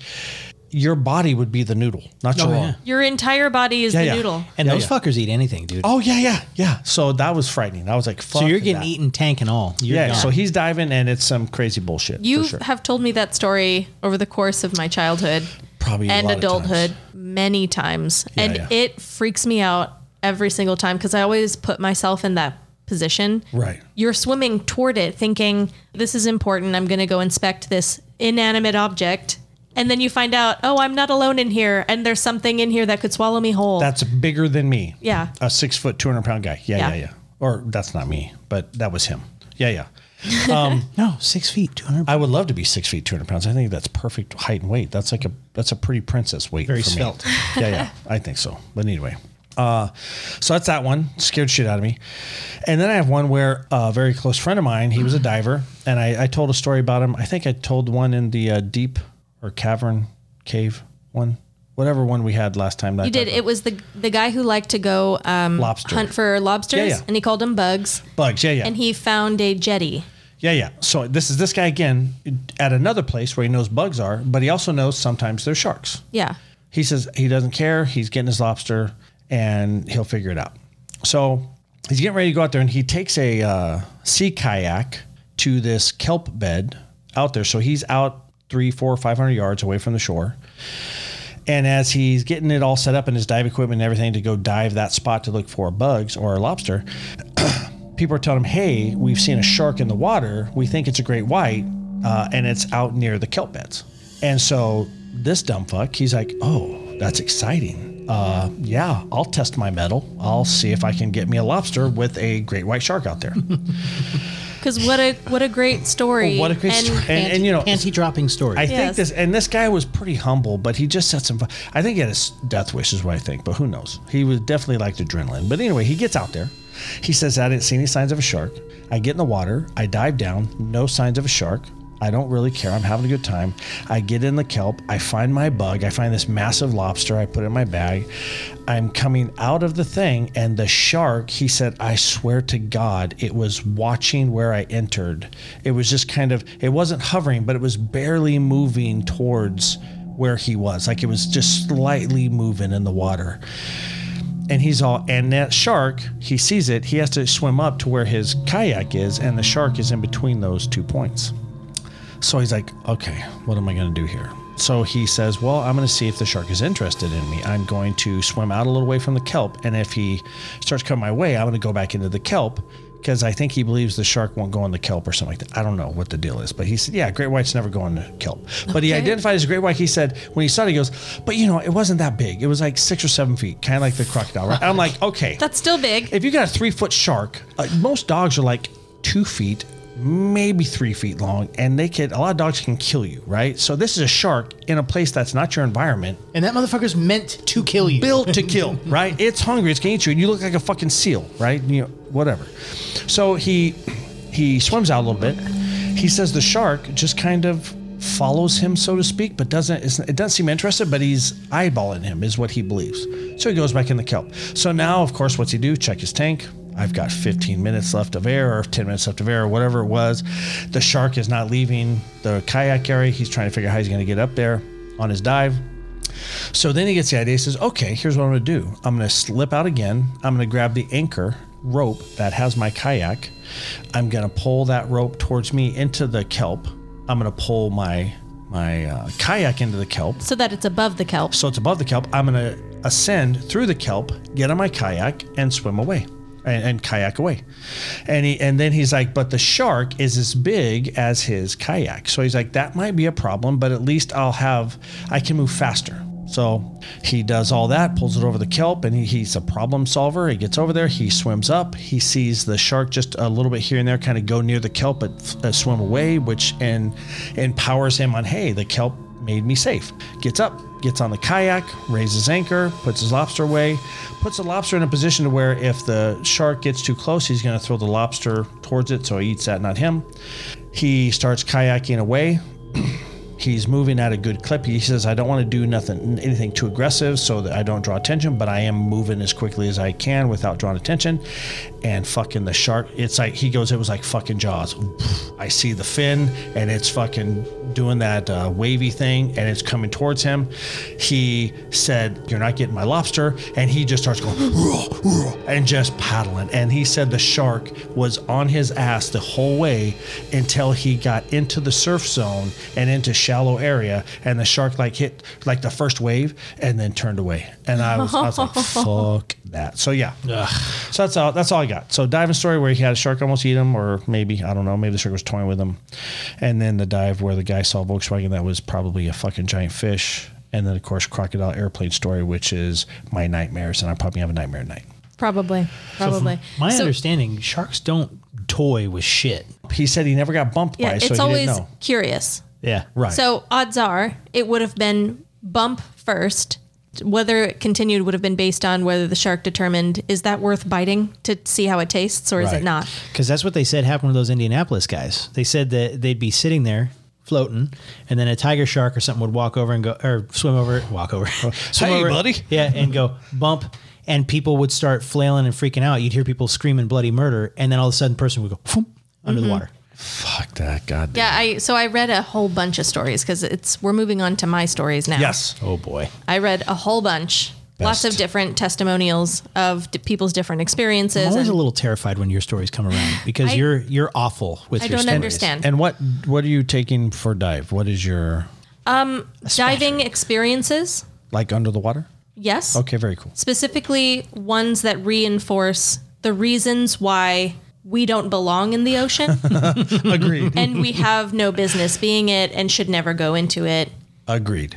Divers get so, like, ones who do it all the time have adapted to how fucking awful the ocean is that they'll just, like, nonchalantly be like, oh, yeah, sharks shoulder check you constantly to see if you're edible. And you really got to make sure when they do it, when they bump you, they don't bump, you know, the meat of your body because they will determine that that is edible Right. you have to make sure that when they do that first bump, they bump something like metal or some shit. And that way they're like, ew, and they leave. And I'm like, okay, cool. thank you. like, thank you for reinforcing my my thoughts on this. And uh, for example, another one was like they had, uh, I guess, since the last time I looked into diving technology, they've invented something called a shark shield. And a shark shield, I guess, releases some kind of like sound, like a sonic thing. So not it is metal. So if they were to bump it or bite on it or something, they would get that reinforced. Like, okay, I don't really want to move any further with that. I don't want to. It, it doesn't seem seem like that's something I can eat. But on the way to you, you can release this sort of like ultrasonic, sort of like So I feel like that first part of this whole thing, Mm-hmm. it sounds like battered wife syndrome. What do you mean? No, I Wait. swear, I love the ocean. It's great, but they're like, they're like, you just have to get used to how fucking awful it is. Oh, it's great though. stupid scuba divers. they're like, no, it's great, it's beautiful. And then they're like, I literally saw one person was like, yeah, I went diving in like Puget Sound off of the coast of Washington or something. And they were like, yeah, my instructor didn't warn us that we would be literally covered in crawling things down at the bottom and that she would make us all turn out our lights and just sit in the dark with it. And I was like, ew, what?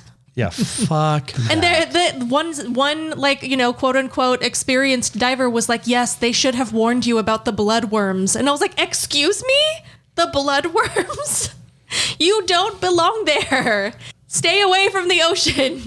it's awful. No, Jessica, it's great. I promise. You just have to get used to how awful it is. So beautiful, nature. It's so abusive and pr- beautiful in its It- abusiveness. It wants to kill me. Every chance it gets, it wants me to die. But I love it. but I love it so much. I've been through so much with it. so anyway we're going to move into some some people's experiences a lot of them are not so great some of them are kind of cool but, But most of them are not so great. pretty much the the common denominator between all of these is that the ocean is a terrible nightmarish hellscape that no one belongs in Absolutely. so here we go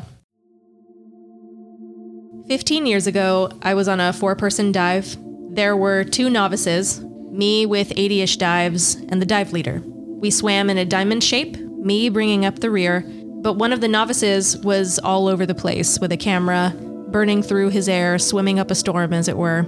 He lost grip on this shiny new camera and it zipped upwards, but got caught on his snorkel, and he didn't see that it did. So he kicked out hard for the surface, thinking, I assume, to chase down his camera, and went right by me upwards. I grabbed his fin and hauled him down. I signaled to him to stop and to relax.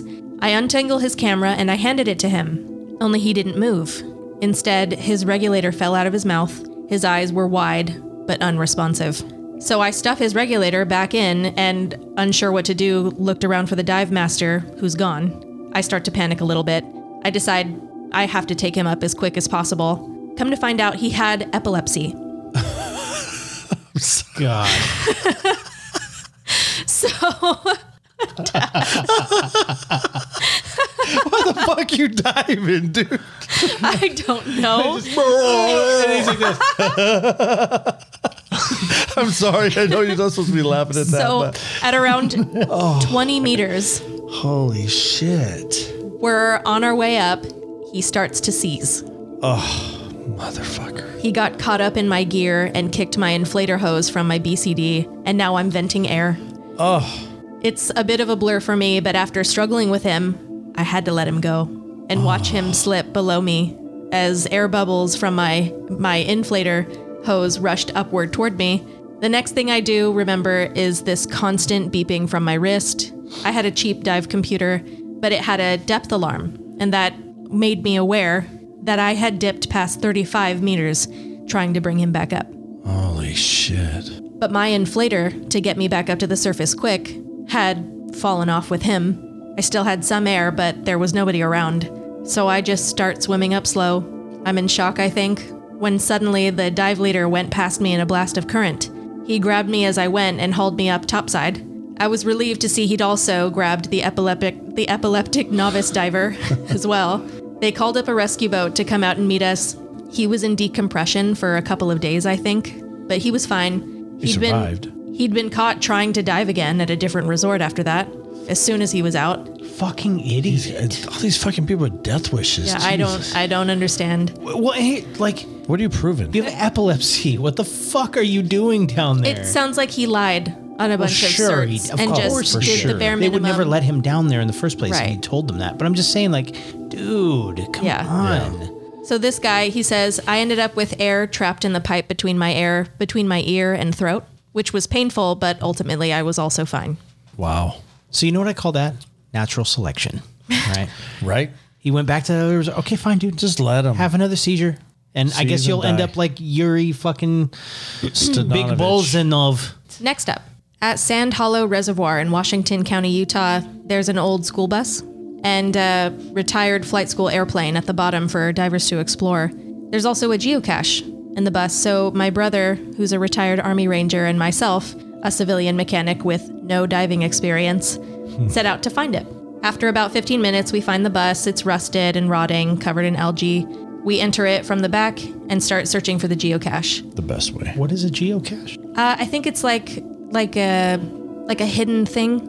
People will online put up the coordinates of something for other explorers to find. Ah. But it's not like the exact. It's, it's near. It's like within ten meters or ten yards of it, and you have to figure. And it could be anywhere. Where you have to look around for could it. be under rocks. It could be in a tree. It could be whatever. And when they find it, I think they they take some stuff out and they put their name or signature or something on it's, it. And then it's- else can yeah, find it's it. something like Yeah. you you leave your mark there so that it's forever known that you were also there and you did find it, and then you put your own like thing there for people to find. Right. Like trade it out. You can keep the thing you found, and then put your own thing there. something like that. Yeah, Something Pretty like that. cool. I think It's a huge thing for people. They travel all around the nation doing this. That is really. all All over the world. Yeah. Yeah. I've just never heard of that before. So he says, We found it. We signed it and we swap out the item. What we found there was a piece of paper wrapped in Ziploc bags. On the paper was a single instruction item too large to put in container, check driver seat. Intrigued, we made our way to the front. I was the first to reach the driver's seat, and there's a body wrapped in trash bags and tape with a 45 pound chain around the ankles. Holy shit. I let out a blood curdling scream. I start sucking air. My brother acted immediately, grabbed the body, pointed to the weight, which I grabbed, and we made our way toward the surface. Once we got there, we put our flag up, uh, got on our boat. Once it arrived, the flag was to signal them to come out to us. We called over the radio what we found, and we met a fleet of park rangers and county officers at the shore. They cut open the bags while they were taking our statement, only to find that someone had left 130 or so pounds of sugar in gallon Ziploc bags in the shape of a human body. Fucking Motherfuckers. assholes. I was about to say, like, Dexter's doing geocaches and shit now. I was gonna say, what a cool ass serial killer, right? It's like, I'm gonna put him in The geocache. geocache killer. That's what I thought you were got to do. That was fucking rad. I mean, it's horrible. I don't want to kill anybody, but still fucking At the same rad. time, You know what I'm like, saying? that'd be a really cool show. what a badass. Right. Yeah. fuck. What an asshole. what a fucking dick. What a piece of shit. like so much dedication. They had to know. purchase 130 pounds of sugar and Put it in the bags. Well, Form but it. Make it look like a body. Yes. You You take also it said- down under the water and put it in the fucking bus and find the geocache But to that's, the be able to thi- do that. that's the thing is you guys said that geocaches are something where someone can swap out the thing that they found last. Right, right. So some motherfucker was like, oh, this will be hilarious. yeah. Oh yeah. Oh my God, that's Yeah. great. Wow. He read Fucking that somewhere and was like, dickhead. yeah. fucking oh, word. that, what a dick. yeah. and they'll never know who did it either. no, never. That's fucking amazing. That's cool. That's fucked up. I love it. I think that's hilarious. Your stories rock. Keep going. I, I love this shit. This one's pretty cool. This is the one I will admit is neat. Okay. So I thought this last one was pretty fucking neat. so. I thought that fucking sucked. I'd be pissed. I was a, I, I was fucking dead. At the end of it all, it's pretty cool. Dude, You're if like, I found out it wasn't an actual real body, and I'd be like, "Oh my god, I got trolled so hard! Fucking good shit, dude. Good for you. Like, holy Yeah. shit." Well, anyway, next up. There's an old Wo- World War II ammunition ship off the southern coast of England that was full of brass top shells. Most had been taken by divers over the years. It was now very rare to see them, apart from a pile in the corner of the ship. This pile of shiny brass metals was miraculously untouched, remarkably clean after spending years underwater, and you only found out why if you swam near them. I did. Out of the shadows of this ship, the largest eel I've ever seen snakes forward. Without exaggeration, this thing had a head the same size of a horse's, and it's full of jagged teeth. that's a fucking monster. That's a sea It's a sea monster. monster. Yeah. Nobody gets near those shells. Turns out for years this thing had been guarding the shiny brass shells, slithering over them, making them shine. Ah. God damn. That's a D and D creature, dude. Right? That's dope as shit. We found out at the bar later that he was actually famous in the area, and many people went to the wreck just to see him. No idea why this giant creature was guarding them like a dragon in its horde, but some say eels are kind of like magpies that way. They like shiny things. That's fucking cool as shit. That is. Mm-hmm. And I would where's that, go just to see him. Where's that at? Uh, off the southern coast of England, it said. Well, that would mean we would have to dive in the water to do that. Yeah, no thanks. No. Listen, that's recreational diving. We're not technical diving. I'm sorry, it's rec- recreational what? Diving. Yeah, I'm not interested. Pass. Especially when an eel the size of a horse head, that will eat Yeah, you. but see, that's the thing is, you just don't go near it. nah, son. No, I ain't doing it. Mm-hmm. No, I ain't doing it. thanks. Yeah, I'd be I'm down to good. do that. I like that I've grounded my feet and I have, what, 180 degrees? And I don't know. Does England really deal with sharks or anything like that? you can't know every angle at every time.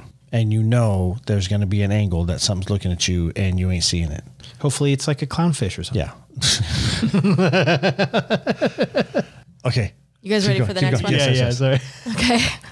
Hey, this is good banter. No, it is. I'm just, I'm waiting for you Sorry. to finish up. I'm It's just okay. waiting for you to shut the fuck up. Shut your Dad and giant husband. fucking shut your mouth. magpie. Next one. I do dive myself, but this story is actually from my grandfather, who is a dive master. So is my grandmother. And so they went diving in Cancun for a vacation, with both of them being dive masters.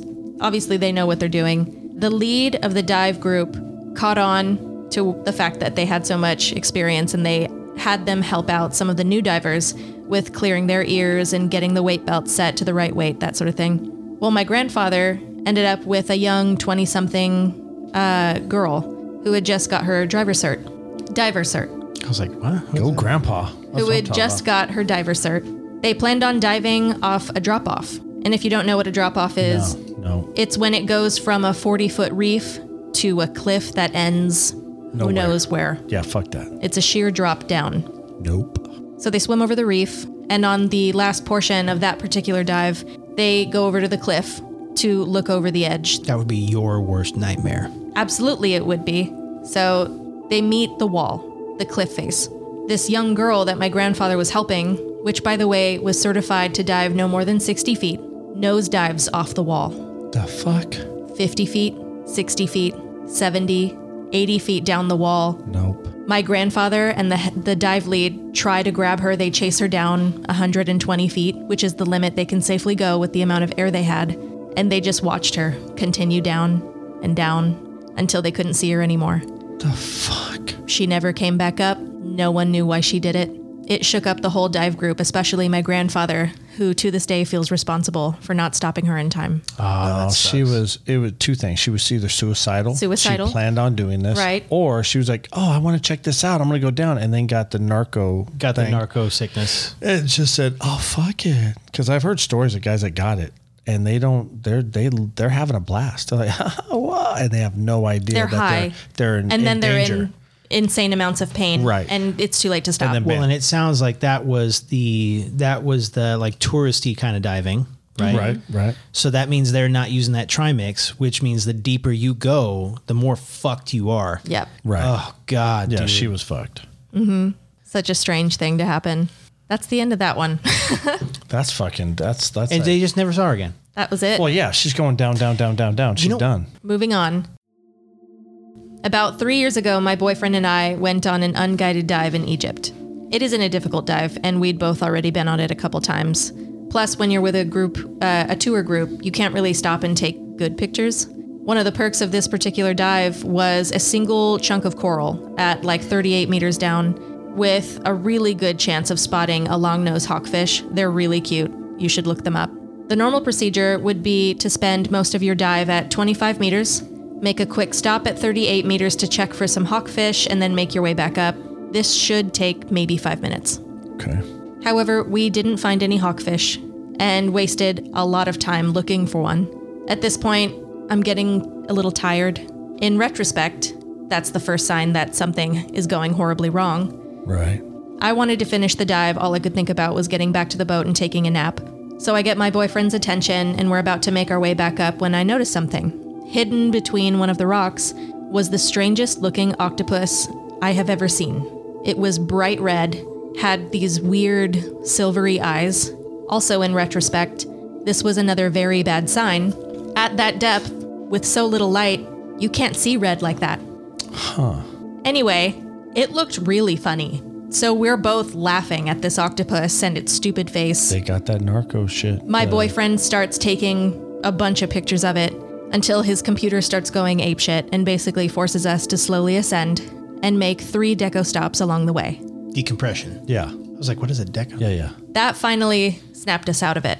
A deco stop is a decompression stop. Right. Oh my God, they were deep as shit. Yeah. Yeah. We shouldn't have even had to make one, let alone three. We finally reached the surface with only 20 bars left in our oxygen tanks.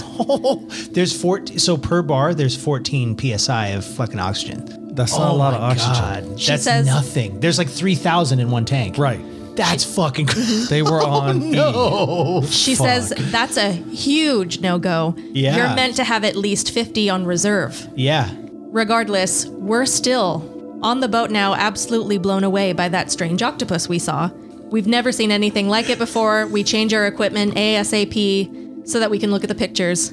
Except when we go through the pictures, there isn't anything in them. Because they were hallucinating. We've But got they hallucinated on the same thing, right? They thought they saw the same Oh. thing. Weird. we've got 20 didn't plus think about that. pictures Yeah, that's of a rock. what the fuck. The rock wasn't even a strange color. There wasn't like a strange marking on it we could have thought was something else.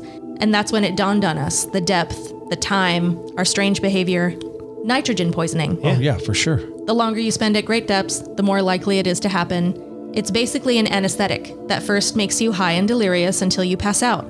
So there we were at 38 meters, giggling at a rock, tripping on nitrogen, with our oxygen running dangerously low. I'm pretty sure if it weren't for our computer, we would have passed out and died there. Yeah. Fuck. I'm still baffled that they saw the same thing. And that's one weird note. We still can't explain how we both saw the exact same octopus, the exact same color, all that stuff. That's that's freaky. to me that freaked me out because it's almost like what if What if it was actually something there? made them see the same thing in order to lure them down and keep them there. Right. Right. They didn't spot it till they were on their way up.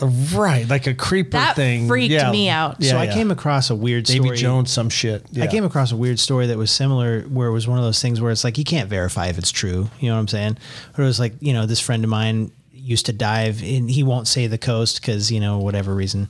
But he's like, you know, uh, I used to he used to like dive with leopard seals, and he's like, oh yeah, you know, uh, and I particularly like it because they like to they like to play. Oh My with you. God. And but this- they're dangerous and as this fuck. this one kept luring him deeper and deeper and deeper and deeper, and he gets to a point where uh, he gets to this like weird coral reef that he didn't even think could be in the area, and the temperature of the water even changed like around the coral reef, and he's like he's like the the seal acted like it was attacking him, and he was like fuck, and he starts swimming up. And then looks down again, and the seal gets fucking stabbed by some weird fucking mollusk or some shit, and then it just disappears into the deep. Ew, what? And he was like, "Fuck!" and swims back up as fast as he can. And he's like, he doesn't go in the water anymore. He's like, I, I don't fucking, I don't dive anymore. I don't do any of that shit. What do you 'cause mean fuck a that." mollusk? Some weird fucking mollusk, some weird fucking like clam Snail thing? thing. Yeah. Ugh. fuck that. I've never heard of anything like and that. it's a leopard. Leopard seal's like a big fucking They're dog in the water. huge. Yeah, yeah. Oh my God. Fuck that. No, thank you. Hideous. Idiot. Hideous place. Fuck the water. Next. I was on a beach dive with my parents. Uh, we had, this is a European person, Ah. having swum from the beach out to a small reef We and, were on then, holiday, isn't it? and then descending. I'm so sorry. We have listeners in, in the UK. We got listeners in the UK, isn't it? I, you know what? I know you fuckers make fun of our accents. Give me a bottle of water. Fucking stop it. yeah. Harry Potter bottle of water. They're over there talking about us like I was on the beach diving with my parents. and shoo wee, there it goes. Anyway, it was only a few minutes after getting down to the reef that something started going on with my parents. My mother was agitated. She starts clutching her chest. Ooh. So we surface and she starts spitting up dark liquid. She's struggling to breathe. Oh shit. Fortunately, it was a really busy beach, so someone alerts the lifeguards, they rush out and carry her back, and there's an ambulance waiting by the time they get there. It turned out she had swimmer's edema induced by the greater pressure. Oh shit. I guess that happens, you know, because it's the ocean and it's Swimmer's terrible. Edema. What the fuck is that? Apparently, fucking awful is what it is because I think edema it's is kind of like a, ocean-induced. it's like a, a edema. I think is like a um, pneumonia type thing, right? Your your lungs get Ah. up fouled with up, and liquid? bull- filled up with bullshit, and you can drown and die from it. I'm pretty sure. drown in fluid Without your body drowning. produced. Br- drowning inside, not from the outside. Yeah, yeah. I'm pretty sure. Fuck. I Don't quote me on it, but I've never, I hadn't either. But the ocean said, fuck you. Like Here's how- an extra sickness you can get. How horrific! They're- you can drown on your own oxygen. what I'm- Fuck you. That's what I'm saying. They're going out to the explore a ocean- reef, and then she pops up and just starts like spitting out tar or whatever it was. yeah. Like what Yeah, the fuck? fuck that. fuck that. Heinous. I, I, I do remember you specifically telling me, Daddy, I'm going to swim with sharks one day. I am. I can be in a cage that's four feet down. I don't have Okay. to go any deeper than that. Yeah, I, I saw even what still- Jaws did to the cage in that movie, and fuck that. And I saw, I've seen a shark get into a cage with two divers, Yeah. and that shit was crazy. I want what's in there. Or the rope breaks and you start sinking. I watched that movie a couple times. Oh, Fuck that. Yeah. Anyway, keep Mm-hmm. that's going. why keep they going. put they put floaters on them now, and on top of chains Oh, that and makes ropes sense. and stuff. Okay, whatever. Pussies. If you're gonna do it, do it all the Yeah, way. fucking bitch. do it the right way, motherfucker. I ain't getting in, but yeah. I've got a f only a few left. Okay. Go for it. Sorry. So next one. I've done a number of dives, and the strangest thing I've ever seen was a large deep freezer with a heavy industrial chain wrapped around multiple times. oh no! With five cinder blocks attached. the fucking mob. And it got put down there by some. You're gonna be sleeping with the fishes. It was very, very rusted, and the deep freezer itself must have been 30 plus years old, probably more. God. This was about 90 feet deep, just off Vancouver Island, Canada. I logged it into the GPS, my, my friends and I, and uh, the depth coordinates. And we notified the police. We were able to find out what was inside since one of the divers had friends with uh, the local police. And 10 porcelain dolls. the fuck? They were all haunted. They were of possessed. Cocaine. Oh, see, fuck that. You leave those. That's They how were mov- just dolls. No, that's how fucking scary movies start. that literally is the beginning of a horror movie. Yep. right. Oh, what is this, eh? Oh, oh gosh, let's Oh, get these gosh, dolls. Let's get him to safety, eh? Give him a Hey there, jelly dolls. donut. How's it going there, fellas? Literally, no, what do you do from like a police standpoint? They're like, you need to investigate this. You you cut the chains and pop it open, and there's three antique like porcelain Burn 'em. dolls Well, inside. fucking from burn 'em. me, Break 'em and as burn a 'em. police officer, I would say, "Oh, there's no dead body, no crime. Leave it," and I would fucking leave it unless I was ordered, "Hey, pick it up, fella," and then I'd be like, "Okay, All right. you open up Pandora's box, bitch." you take them home, Cap. Yeah, it's all you, buddy. Next up, I'm not a diver, but when I was surfing uh, the west coast, New Zealand's west coast, um, I felt something wrap around my leg. Fuck that. So I looked down, and it's fishing line. Oh, okay. So I, I Still tried to bad. pull it up, but the line got a little heavy, so there's probably a fish on the other end still. That's what I assumed. Uh, I pulled the line closer. It kind of just gets heavier the more I do. So I just hop on my board, I lie flat, and paddle closer to shore. I slid off my board when the water was about chest deep. My friend had noticed me coming in, so he came to help me. Uh, we both start pulling in the line, and we see this silhouette in the water, pretty large. We drag it to the surface, and it's a dead body. Oh, shit! Finally, Turned out someone rock fishing had fallen off the rocks last week and had been missing since then. Oh, shit. His hook was stabbed into his neck, and Hmm. his fishing line was wrapped around his face and dug into his skin. Animals must have eaten away his eyes. All that was left was empty sockets. oh, that sounds fishy to me. It does. No pun intended. right? See what I did there? We drug the body to the shore, vomited, and called the lifeguards out. Dude, okay, so, So- but here's the thing. Even if it was like an assassin, like, I'm going to take this hook, I'm going to stick No, it through no, your no. jugular.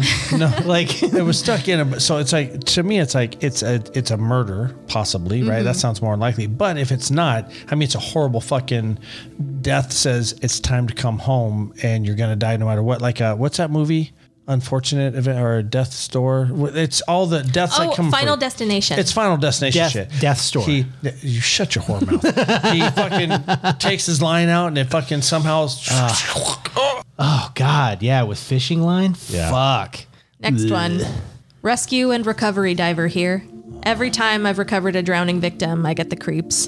Unfortunately, a lot of people are under the impression that every underwater environment is like the movies and there's absolute clarity. That is rarely the case. So one evening, I got called out for a young girl who jumped from a bridge. She likely survived the fall and entry. we have a morbid term for what happened to her upon hitting the water plugged. I found her with a surprising amount of visibility in relatively shallow water. She was stuck in the mud to just below her knees, and you could see the fear locked into her eyes and face. oh fuck. There's nothing peaceful about suicide by bridge. Because she jumped and stuck into the sand. Oh, Like it wasn't that as deep as she thought it was. and so she. So she probably broke her Shattered legs, her landed legs. in there, And then Uh, and then drowned. drowned. Oh fuck! jump head first, guys. Yeah, Don't jump at all. But if you're going to jump, jump head first. yeah. Don't be dumb, dumb fucks. Snap your neck. Don't snap your knees.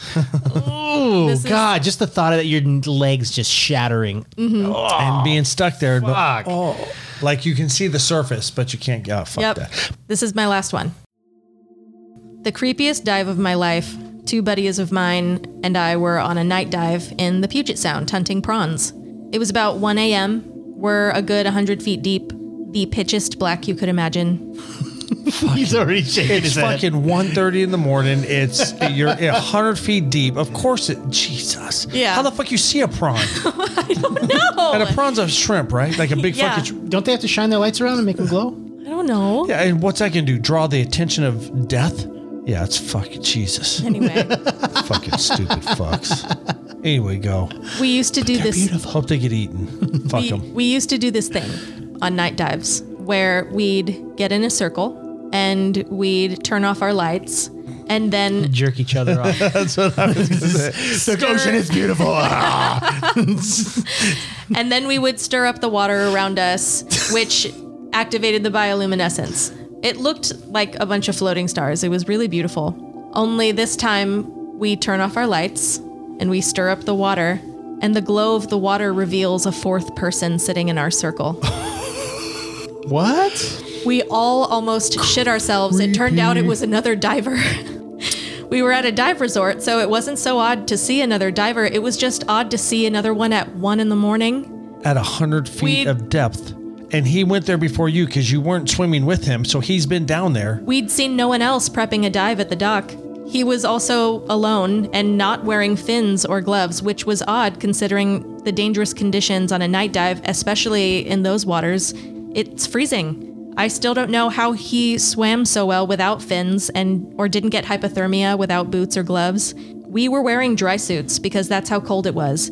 But this dude is in a simple wetsuit with exposed skin, and we thought we even saw like a giant gash on one of his legs. So the three of us all notice him. We're too fucking scared to move. I can hear my buddies panting into their regulators. the guy just the guy just smiles and waves and then swims away.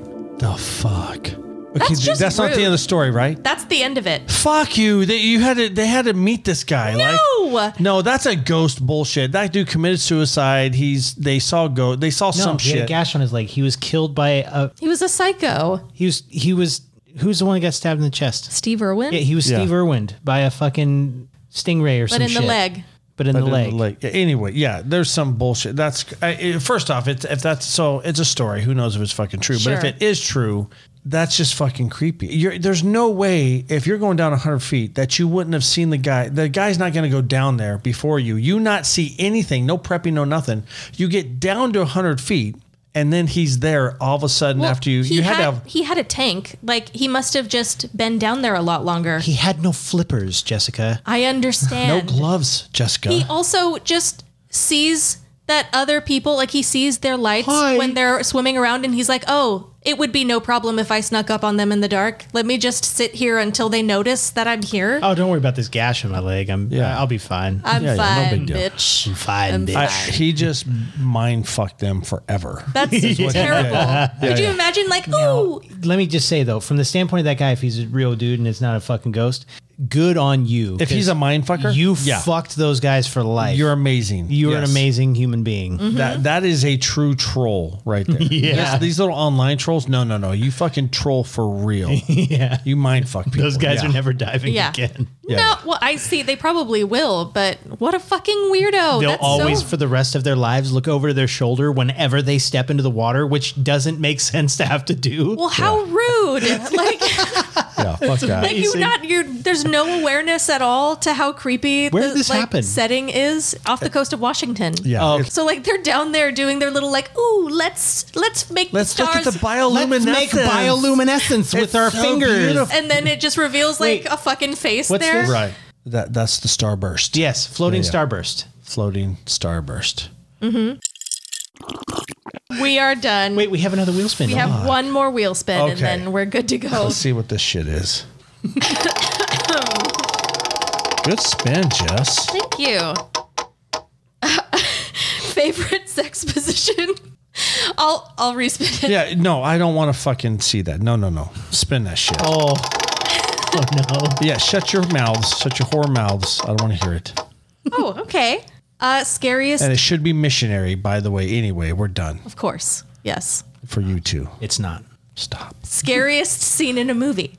I assume that is for like uh, us as individuals. What was the scariest scene in a movie Okay. Okay, that's for fair. us that we've seen? Am I first on deck? Or would- does it not matter? I yeah, I think I need more time. If, if you're ready, hit it. I'll, Okay. I'll go after you. Cause So I'm ready. mine, I'm sure there's gonna be plenty of people who are like, that's fucking stupid. But it's just something about that fucking creaky movement, right? So the first time I ever saw it was in uh, Stir of Echoes with uh, Kevin Bacon, Okay. right? And uh, there's a part where he like he's like spirit walking or whatever, you know, like he's like he's in a house and he's having like a flashback of like a time when this girl was murdered. Okay. But her ghost is walking towards him from the door. And it's that thing she where did that like jittery, sh- shaky, like it's like in so the ring. gross. So it like it legitimately re- it doesn't matter how cheesy the movie is. If they do it, it gives me fucking chills every time. And it's all desaturated. The whole thing is like white, snowy because it's supposed to be like Boston during the winter, Mm-hmm. and it's like white, snowy, totally desaturated. But which she, is really smart of them to set the tone. Yes. Right. And she's this fucking black figure that walks into frame, but she's doing that thing where like every step she takes, she's like, Shaky. Like they, you're like- like, she was moving normally, and they fast forwarded her. well, but it- Just to for me- a split to- second. But to me, it doesn't look like that. To me, it looks like her body is is uh, rigor mortis. And Okay. it's trying to move with muscles and bones and shit that shouldn't be moving. And it fucking grosses me out so bad. It's so freaky to me. And when they do that in movies, it fucks me up every time. It fucks. It makes me And that's what's legitimately- scary to you. It ma- makes me legitimately like like yeah like it freaks me out. Like it gives me fucking chills. All that shit. If if there was a ghost that approached me that way, I would die of a fucking heart attack. I hate it. Oh, I Okay. hate it. Um, That's fair. So I found, I remembered what scene, and there. So I don't know that this is top of the list, but it's competing for it, and it's the first one I thought of that I was like definitively, yeah, that that one really got me. Uh, there's this movie called Hereditary. Is that the one with the? Y- yes, Okay. Yeah, there's a little girl in it who makes that sound. Um, but there's a scene where um, the mother of the story gets possessed by a demon. All right. And so she's chasing her son around the house in this like unnatural way, like sprinting like the zombies in like Dawn of the Dead. Oh, okay. Right. She's like screaming in this unnaturally like deep voice and like almost breaking down doors to get him. She's this like unstoppable force. And so he's running for his life and like is crying like cuz it's his mother runs into like makes his way upstairs into like an attic or something and closes the door and then everything goes quiet silent. There's no sound at all. Yeah, that's creepy. And then he, when he turns around, he hears this like sawing sound. And he turns around and looks up, and she's floating midair with some kind of cord, sawing her own head off Jesus Christ. and doing like staring right at him with like w- wide eyes, sawing back and forth until and then going faster until her head just like falls onto the floor and rolls off frame. It's hideous. It's terrifying to me. It made me sick to my stomach. That was the one I thought of. You. Huh. Yeah, I have no desire to watch that. I'm good. So so in those situations, I for me, you know, if if I am the person I am now and I'm in those scary situations, I think I will act way differently than the movie things act, right? So what I do is I try to put myself in that in the shoes of the movie person. So like you were saying, it's a little boy, your mom who you love is chasing you. That's fucking freaky. That's scary. Well, he was like a senior in high school, so not little. Still, but, he's she's still- trying I- to kill you, it and is- she's a freak of nature. It's and her child running Yeah. away from her. Yeah, would fuck me up, Yeah. right? Yeah, I get it. Uh, same with you on your side. So mine, mine is fucking okay. Mine is weak as fuck, but but it's because I put myself in the shoes of the person who is is going to get murdered inevitably, and I think I'd be it'd be scary as fuck. So mine is the first Scream movie where the Drew Barrymore scene. Oh, Because, really? oh fuck yeah! Because I go if I'm in that scene, I I'm gonna find. I'm, What do you do? I'm gonna go- if if it's if Ryan is in that scene, I'm gonna get a knife and a fucking hammer, and I'm gonna Go on the I- offensive. I'm gonna go on the offensive. I'm gonna find you. We're gonna fight. I'm gonna yeah. I'm either gonna die. You're gonna die. But it's a battle. I'm not going to wait for you to find me. Right. and I'm play not your gonna little do fuck this. fuck Oh, games. yeah, yeah. Yeah. I'm gonna we're gonna do this now. Or But whatever. if you're Drew Barrymore, But if I'm a cute little blonde with cute tits and I'm hot and I'm and I don't have any strength, that would be fucking frightening. What that are you supposed to do the whole about it? build up. throw in there too. She's like, my boyfriend's big and he plays football, Right. And he's gonna kick the shit out of you, and then he's and that fucking dead. motherfucker, yeah, I'm like, oh my god, It'd right? be like, What do you do Your now? boyfriend is Dwayne the Rock Johnson. Yeah. You're still you. Yeah. Dwayne the Rock Johnson is the boyfriend. You're like, he's gonna come kick your ass. But then, like, am I am I gay in this situation? Okay. and then no, and then and then uh what is it something bjornson the mountain Right, right, right. is in a scream costume there to kill you. Oh God. So that would be scary. That would be very scary, right? A, a big, large Thor. My boy, my boyfriend's big, and he does professional wrestling. yeah, motherfucker, and then boom, I bet. Oh fuck, yeah, Thor, yeah. Thor Bjornsson is hiding in your coat closet with, with the kitchen knife. Monster. Listen, bro. But yeah, so her thing where you know he's tormenting her on the phone, she's running, he's almost gets her, and and then he basically she's running outside, and it goes in slow mo. She sees her parents or whoever or the couple, and he fucking tackles her and just starts stabbing her to death, and the people are right there, can't help her. That to me, if I was in her situation, would be fucking frightening. Uh, like all that all that considered she's also still in high school Right, so right, her right. parents show up which make her feel safe more than anybody else Right, and they're right. right there And they don't see, hear anything. You die. Oh yeah, it's fucking. Mm-hmm. Well, the part horrible. that's f- especially fucked out about that opener is he hits her in the throat, so it makes it so she can't scream. that's right. She- uh, so her her i think it's her mom picks up the phone and can hear her wheezing Right. like they obviously know something's wrong like she there was something on the stove that caught fire or something the was popcorn. fire alarms going off there's glass broken her fucking boyfriend is gutted by outside dead by out the, on the pool, pool. Yeah, yeah. so they're like obviously something terrible has happened here and then she picks up the phone to call the police and she can hear her daughter like her last breaths essentially Oh, and then they find her out at the tree, don't they? uh-huh yeah they strung her up Yeah, yeah. and did something to her yeah yeah, so that would be totally frightening. I mean, just just a quick shout out. Uh, you ever see The Strangers? yeah Yeah. So just them like swinging with the mask on and looking at you. That that's fucking like for me though. If I'm in there, I'm like, yeah, I'm not. I'm not gonna sit here and take this. You're gonna I, you're gonna interact and you're gonna die or whatever. But So it- right away, you that's one of those movies where you have to put yourself in the situation of the people in the movie and not you. Yeah. Because I'm like, oh, they had a loaded shotgun and didn't manage to end the threat. I'm sitting Right. here going like, fuck, dude, you give me a loaded shotgun, like that shit's done. Like even I'm if gonna it's, if it's double motherfuckers. barrel and it's only got two rounds, Yeah, two of somebody's them are dying, and then I've got a bat that's ar- that's made of iron to beat the fuck well out of then the tall there, guy. there was two of them also so There if was you, three of 'em. if you no there's two victims two victims. Yeah, yeah, So yeah, yeah. you kill two your odds are fucking primo Right. there's only one of them left Yeah, yeah.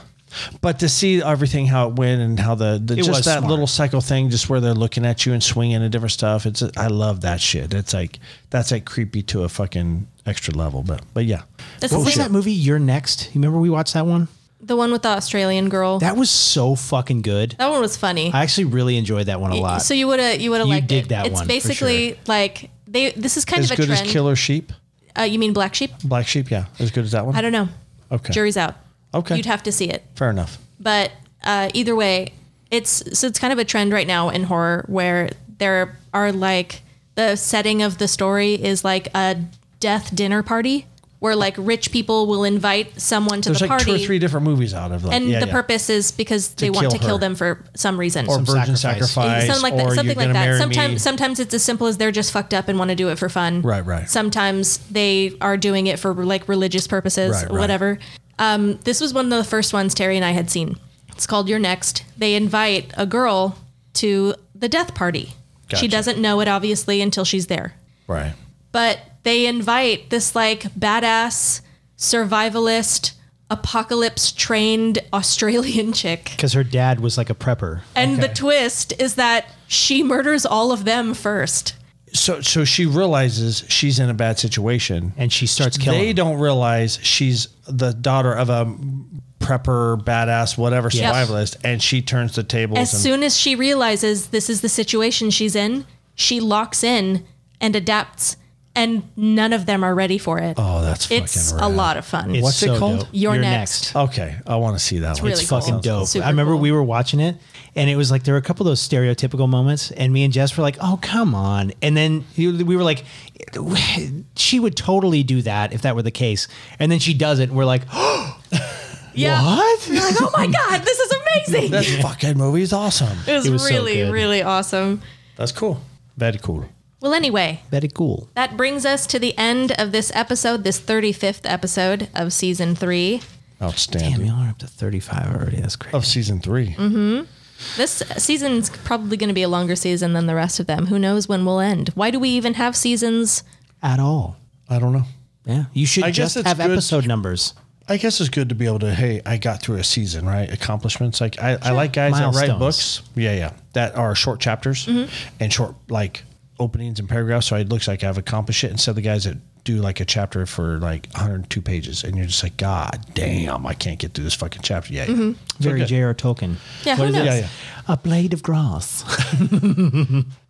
So anyway, if you enjoyed the show, please like, rate, and subscribe, and share with all of the people in your life who you think would enjoy and would laugh along with us. Join us on Patreon. We have so much to offer you, to include our recent and upcoming production of Three Shots In presents Wet Hot Allosaurus Summer by Lola Faust, or perhaps something different if we're at risk of being copyrighted. Who knows? Hot Allosaurus summer. Oh my God. Tell your grandmas. Tell your step siblings. No, don't tell any of them. Go we to your also- local old folks' home and spread the word. Check out our website, threeshotsin.com, where you can see our PayPal link that is our internet tip jar. Leave us a little something if you're able to, and if not, continuing to listen really does help so much. Thank you guys for doing that. Thank you to our patrons. Our next topic, I didn't write down, so that's going to get edited out. it's gonna be something. This has been episode 35 of Three Shots In. Thank you guys for joining, and stay tuned for next time. Absolutely. And thank I you, love being here. Terry and Dad, for being guests on this episode. so welcome. Of course. Call me back again. Mm-hmm. You know, somebody's gotta like help you out when your dipshit brother decides that he's gonna get a can of And I have, onion. I have lots of stories. He was missed, right? Jacob was missed. I do miss my son. I missed him. I miss I miss the skinny jeans. Yes. You do Yes. yeah, yeah. the way they they squeeze and Mm-hmm. and tug. The way that they present. Sure. Okay. But this took a strange turn. I I mean that's what he wants, right? Later, guys. Bye. Bye. Take care.